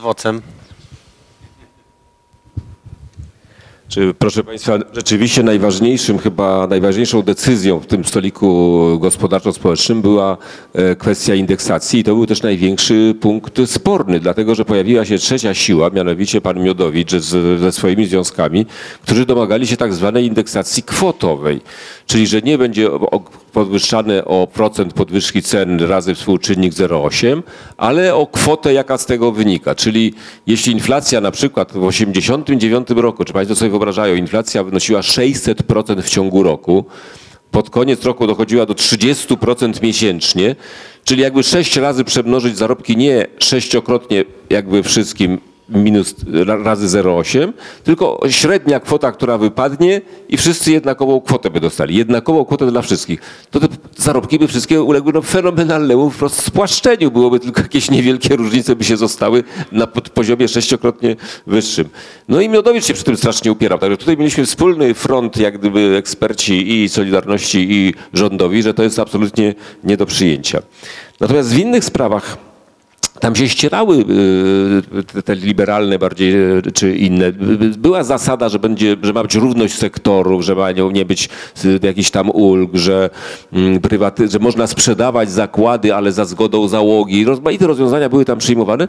Natomiast rzeczywiście no, była pewna koncepcja lansowana trochę przez Rysia Bugaja w szczególności i potem on to w Sejmie, jak już był, też tego bardzo bronił, mianowicie, żeby przedsiębiorstwa, te, które już są, nie były prywatyzowane, tylko żeby były przejmowane przez załogi, żeby samorząd, samodzielność polegała na tym, że decyzje należą do, do przedsiębiorstwa, ale przedsiębiorstwem rządzi nie prywatny właściciel, nie jakaś prywatyzacja, tylko że przejmuje Rada Pracownicza, obejmuje te przedsiębiorstwa. Bo jeśli chodzi o wolność gospodarczą, to chciałem powiedzieć, że jeszcze przed Okrągłym Stołem to właśnie rząd Rakowskiego, który chciał jakoś wyprzedzić te, takie czy inne rozwiązania, wprowadził swobodę rejestracji działalności gospodarczej, czyli każdy mógł się zarejestrować od 1 stycznia 1989 roku, każdy mógł się zarejestrować za, za bardzo niskim poziomem, że tak powiem, wymagań, mógł rozpocząć prowadzić działalność gospodarczą. Także to już się otworzyło wcześniej. Natomiast co robić z wielkimi tymi wszystkimi przedsiębiorstwami, to była kwestia yy, d- d- nierozstrzygnięta przez okrągły stół. Tam nie było powiedziane, że one będą sprywatyzowane. Tam było powiedziane, że jeśli się będzie sprzedawać, to musi być zgoda. E, e, Również było dobre postanowienie i to było uzgodnione, że nie będzie się na siłę podtrzymywać przedsiębiorstw trwale nierentownych. Także to było, to było e, jakby po obu stronach uzgodnione. Czyli tak. Ja, jak mówiłem, te krótkie uzupełnienie do dworaka. Danusia Stołecka chciała z sali.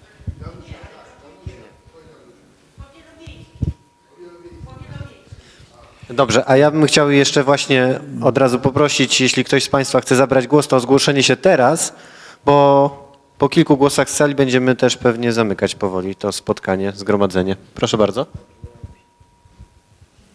Tak?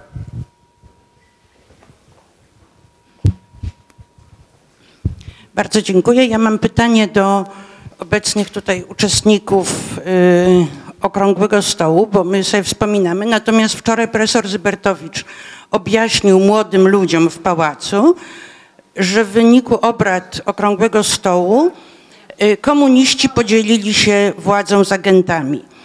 I mm, żeby z tego nie żartować, bo to byłoby łatwo, czy nie uważacie, że to jest ze względu na okoliczności różne, których, o których nie chcemy mówić, że należałoby go zapytać, poprosić o wyjaśnienia, ewentualnie podać o zniesławienie, że, że takich rzeczy nie wolno mówić i nie wolno zostawiać, bośmy, do tej, bo, bośmy właściwie jakoś nie mieli potrzeby prostowania, my swoje wiemy.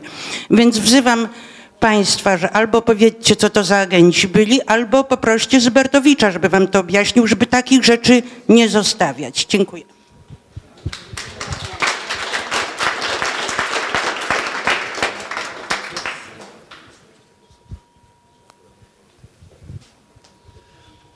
Ja jedna taka jeszcze uwaga ogólnopolityczna, mianowicie chodzi o jesień 88 roku.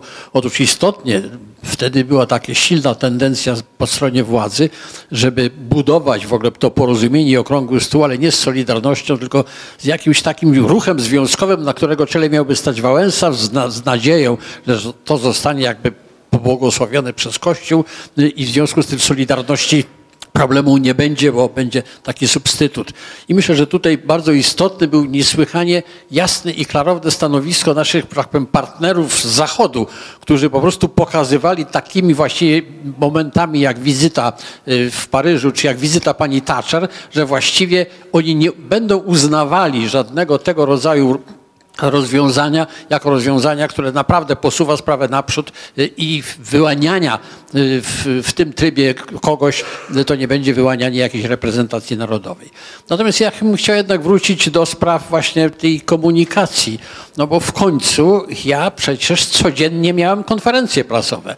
To nie było tak, że tylko jak byliśmy łapani za, za guzik, to się coś tam mówiło w czasie obrad. Nie było tak, że były te pięciominutowe właśnie wystąpienia. Pięciominutowe wystąpienia, do których myśmy się zresztą przygotowywali, żeby jak najwięcej powiedzieć w tych pięciu minutach. W związku z tym strzelaliśmy jak karabiny maszynowe do, tej, do, tej, do, do, do tego mikrofonu, żeby jednak tą podstawową y, informację przekazać.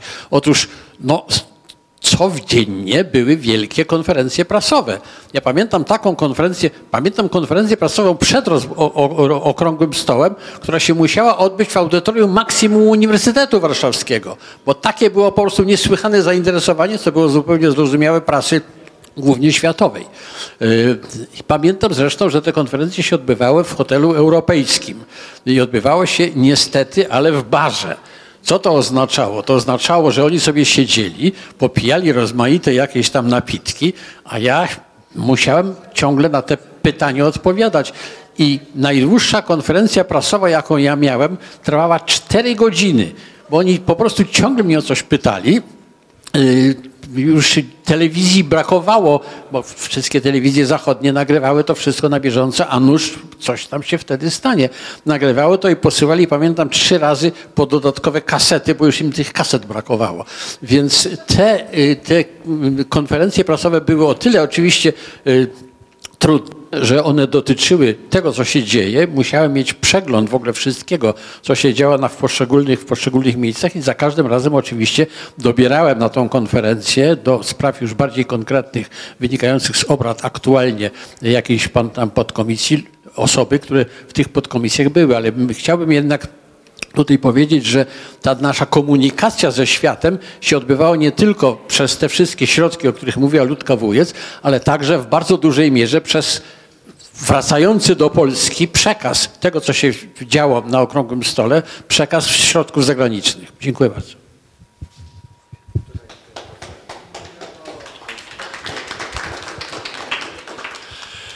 Tutaj pan Andrzej Wielowiejski, którego miejsce w Kiku ja w swoim czasie zająłem, mówił o udziale duchownych w okrągłym stole.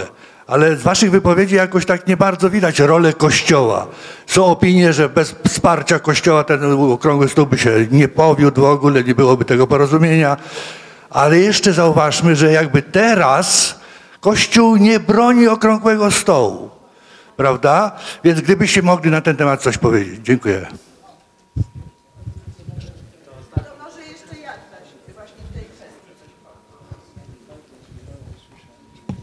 Dzień dobry. Ja się zastanawiam, jak można by było wyjaśnić y, taką sytuację, że y, jednak te osoby, ja się zajmuję pod stolikiem y, tym oświaty i jak można było wyjaśnić, że jednak niektóre osoby się bardzo odżegnywały, że one są po stronie rządowej, chociaż to był na przykład Zaciura, który taką przemowę zrobił, że on jest po stronie społecznej, a nie po stronie rządowej, e, czy, czy osoba, inny profesor e, badań kosmicznych, zdaje się, to on e, też się od tego odżegnywał. Jak można byłoby to wyjaśnić, że nie chcieli być tak bardzo kojarzeni ze stroną rządową właśnie podczas obrad?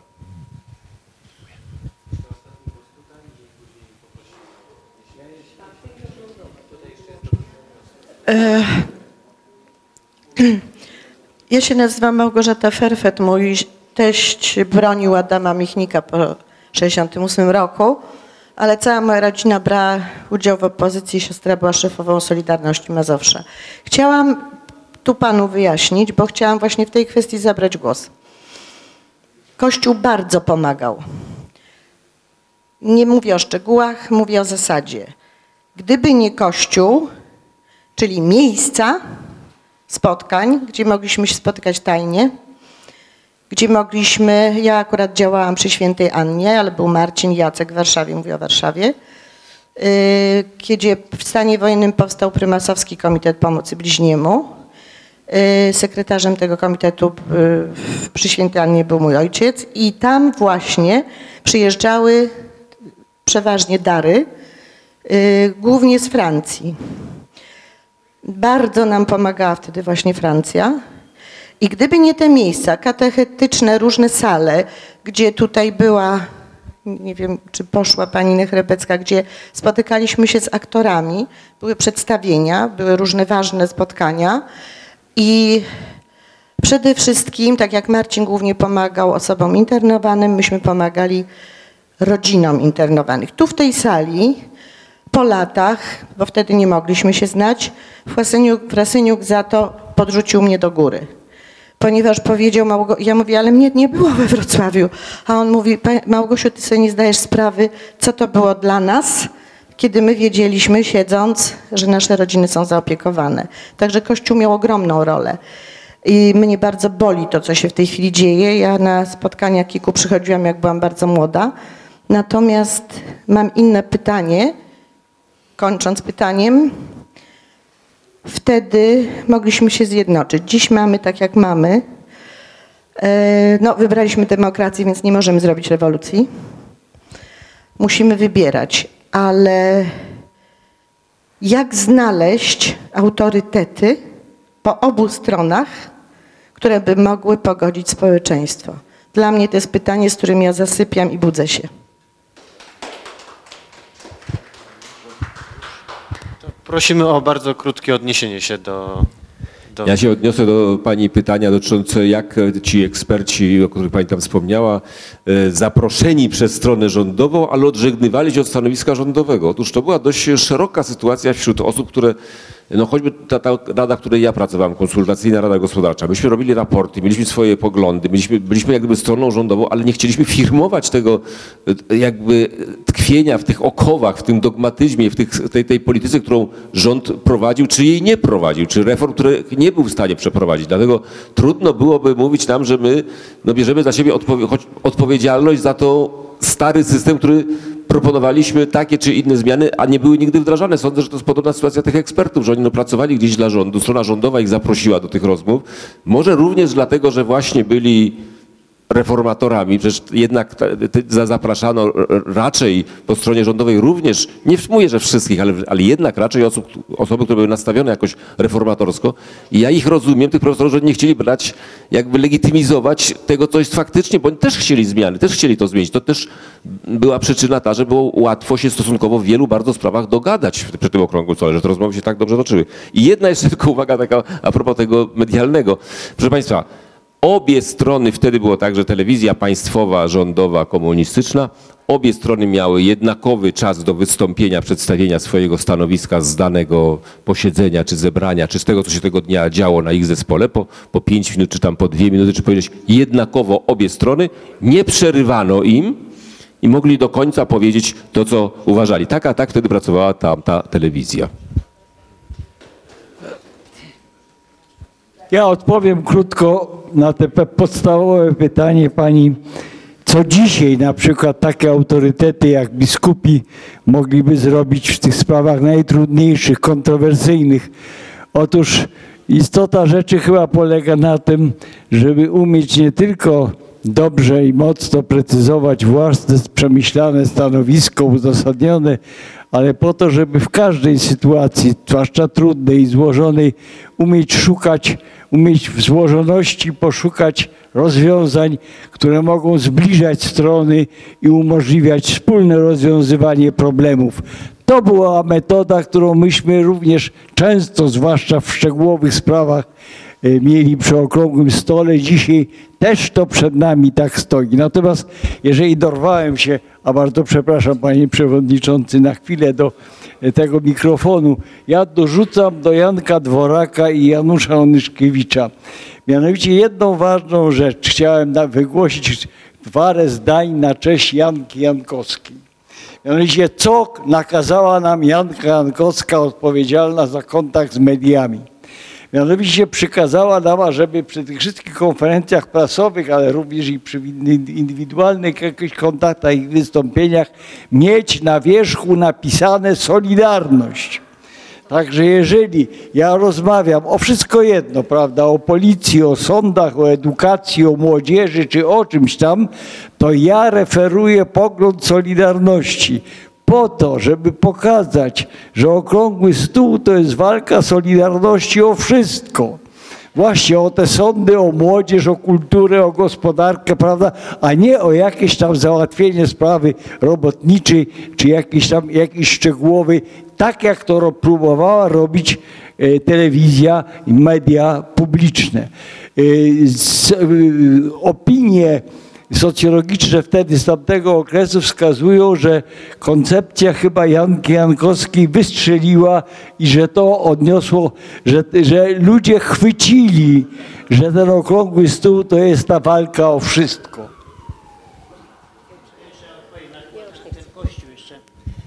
Henryk y, To znaczy, tak jakby uważam, że dwie, tutaj dwa punkty są istotne w takim y, podkreślaniu i osłonie tych działań solidarnościowych.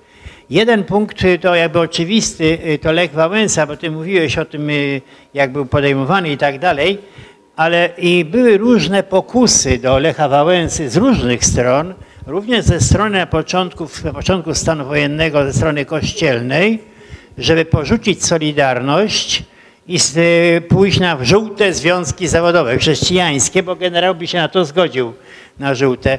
Ale Lech powiedział, że nie odstąpi od Solidarności. To było istotne bardzo. Ja uważam, że jego postawa w stanie wojennym, kiedy on nie odstąpił od Solidarności, była decydująca potem o naszym sukcesie, bo wyobraźcie sobie, żeby coś innego zostało stworzone, no to wtedy ten cały scenariusz, który tutaj opowiadamy, nie byłby do zrealizowania. Lech twardo stał. Były również pokusy ze strony tak zwanej politycznej, tych, którzy uważali, że stan wojenny właśnie zniszczył Solidarność, bo jednak bardzo ją osłabił.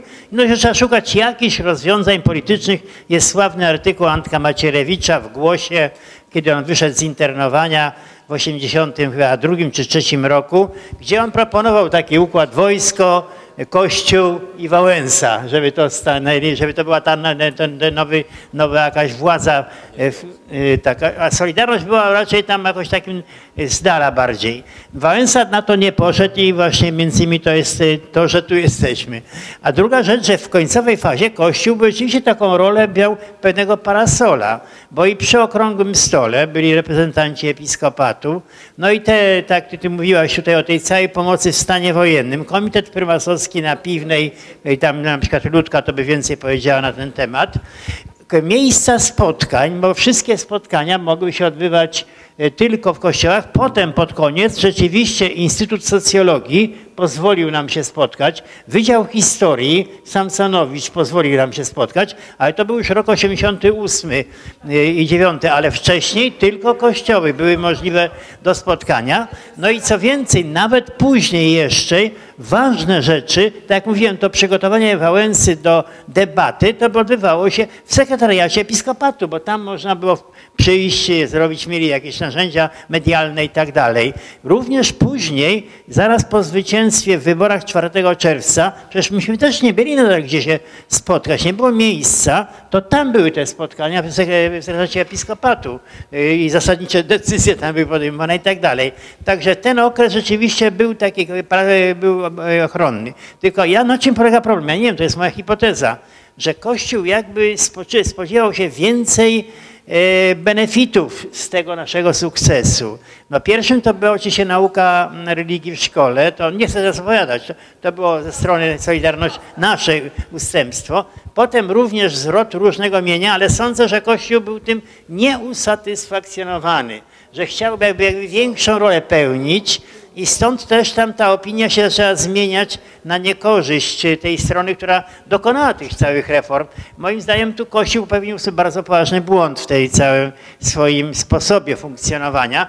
No nie wiem, nadal jeszcze jest po tej stronie bardziej e, chyba prawej, dobrej zmianie, chociaż są poszczególne osoby, tak jak powiedzmy biskup, arcybiskup Ryś, czy poszczególni księża, którzy są, rozumieją o co tu chodzi, to jednak moje, to wymaga ze strony Kościoła jeszcze bardzo krytycznej oceny swojej własnej postawy w czasie okresu przemian. Osta ostatni adwocem. To ja może y, króciusieńko adwocem y, kilka różnych spraw, ale o, o Kościele też bardzo krótko na końcu. Te krótkie sprawy chciałbym jeszcze do tego wątku kombatanckiego wrócić, żeby powiedzieć, że było dwóch fotoreporterów, którzy y, byli przypisani do tej strony naszej Solidarnościowej. Jeden to jest Maciek Goliszewski, drugi to jest Erazm Ciołek, który nie żyje, tylko oni właściwie z naszej strony tam dokumentowali ym, w sposób fotograficzny to, co się działo. Chciałem powiedzieć, by przeprosić Janusza Onyszkiewicza, bo rzeczywiście ja po prostu słabo pamiętam te sprawy związane z mediami, bo się czym innym zajmowałem. Tu wiele osób miało swój udział, Janusz przede wszystkim, ale i Jan Jankowska i inne osoby. Y, No ale to na kar po prostu słabej pamięci y, y, składam swojej, przepraszając raz jeszcze. Natomiast co do Kościoła, ja myślę, że sprawa jest je- jeszcze poważniejsza. To znaczy, że, że Kościół nie bardzo się dobrze, tu chodzi o, o, o sprawę wartości, czyli taką najgłębszą sprawę jednak. Kościół nie bardzo się mieści w liberalnej demokracji. Kościół, liberal, liberalna demokracja jednak uprawomocnia wszystkie punkty widzenia na najważniejsze nasze sprawy, tak, związane z moralnością, nie mówiąc o, e, e, o mniej ważnych, które też są związane z moralnością. Kościół bardzo by chciał jednak, że, że, żeby e, tak zwana nauka kościoła, nie tak zwana, tylko nauka kościoła, żeby jednak miała swój prymat. Stąd jest to nieuchronne zderzenie, które również na takiej płaszczyźnie bardzo praktycznej się przejawia. Tak? To, to się sprowadza również do takiego poczucia utracenia e, takiej e, najistotniejszej roli Kościoła w społeczeństwie demokratycznym, czyli tej roli profetycznej. To znaczy on uważa, Kościół uważa, że ma prawo domagać się szczególnej roli w wyznaczaniu takich wartości, a demokracja liberalna mu tego odmawia. Mówi tak, proszę bardzo, wszyscy mają taką samą sferę wolności i, i tu jest chyba to główne, bardzo poważne zdarzenie. E, Znaczy tylko trzeba jedną rzecz jeszcze dodać, że y, y, zaraz po okrągłym stole, chyba to było zaraz po okrągłym stole, y, Wałęsa został zaproszony do papieża y, i Jan Paweł II y, przyjął Wałęsę razem z trzema szefami trzech podstolików, Mazowieckim, Gieremkiem i Trzeciakowskim. E, To jest jeden taki aspekt, także stosunek papieża był jednoznaczny do tych ustaleń i do, do rezultatów Okrągłego Stołu. Jak również chciałem przypomnieć, że pierwsza podróż Mazowieckiego zagraniczna była do Watykanu, delegacji, delegacji rządowej. E, Także e, jakby stosunek papieża do tych zmian był absolutnie pozytywny. I tym zakończmy.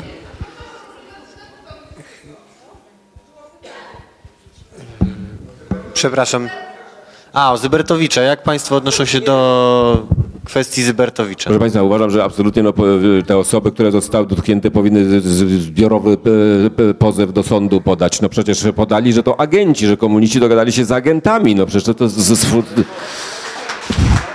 to jest coś niebywałego. Najbardziej szokujące jest to, że to spotkanie z, z uczniami otwiera, otwiera prezydent, który mówi, że to jest ważna rocznica, po czym na końcu Zybertowicz mówi to, co właśnie tutaj padło. No, przecież to zupełny skandal. A sobie takiego doradcę wyrzucił natychmiast. Sam Zybertowicz był przecież partii.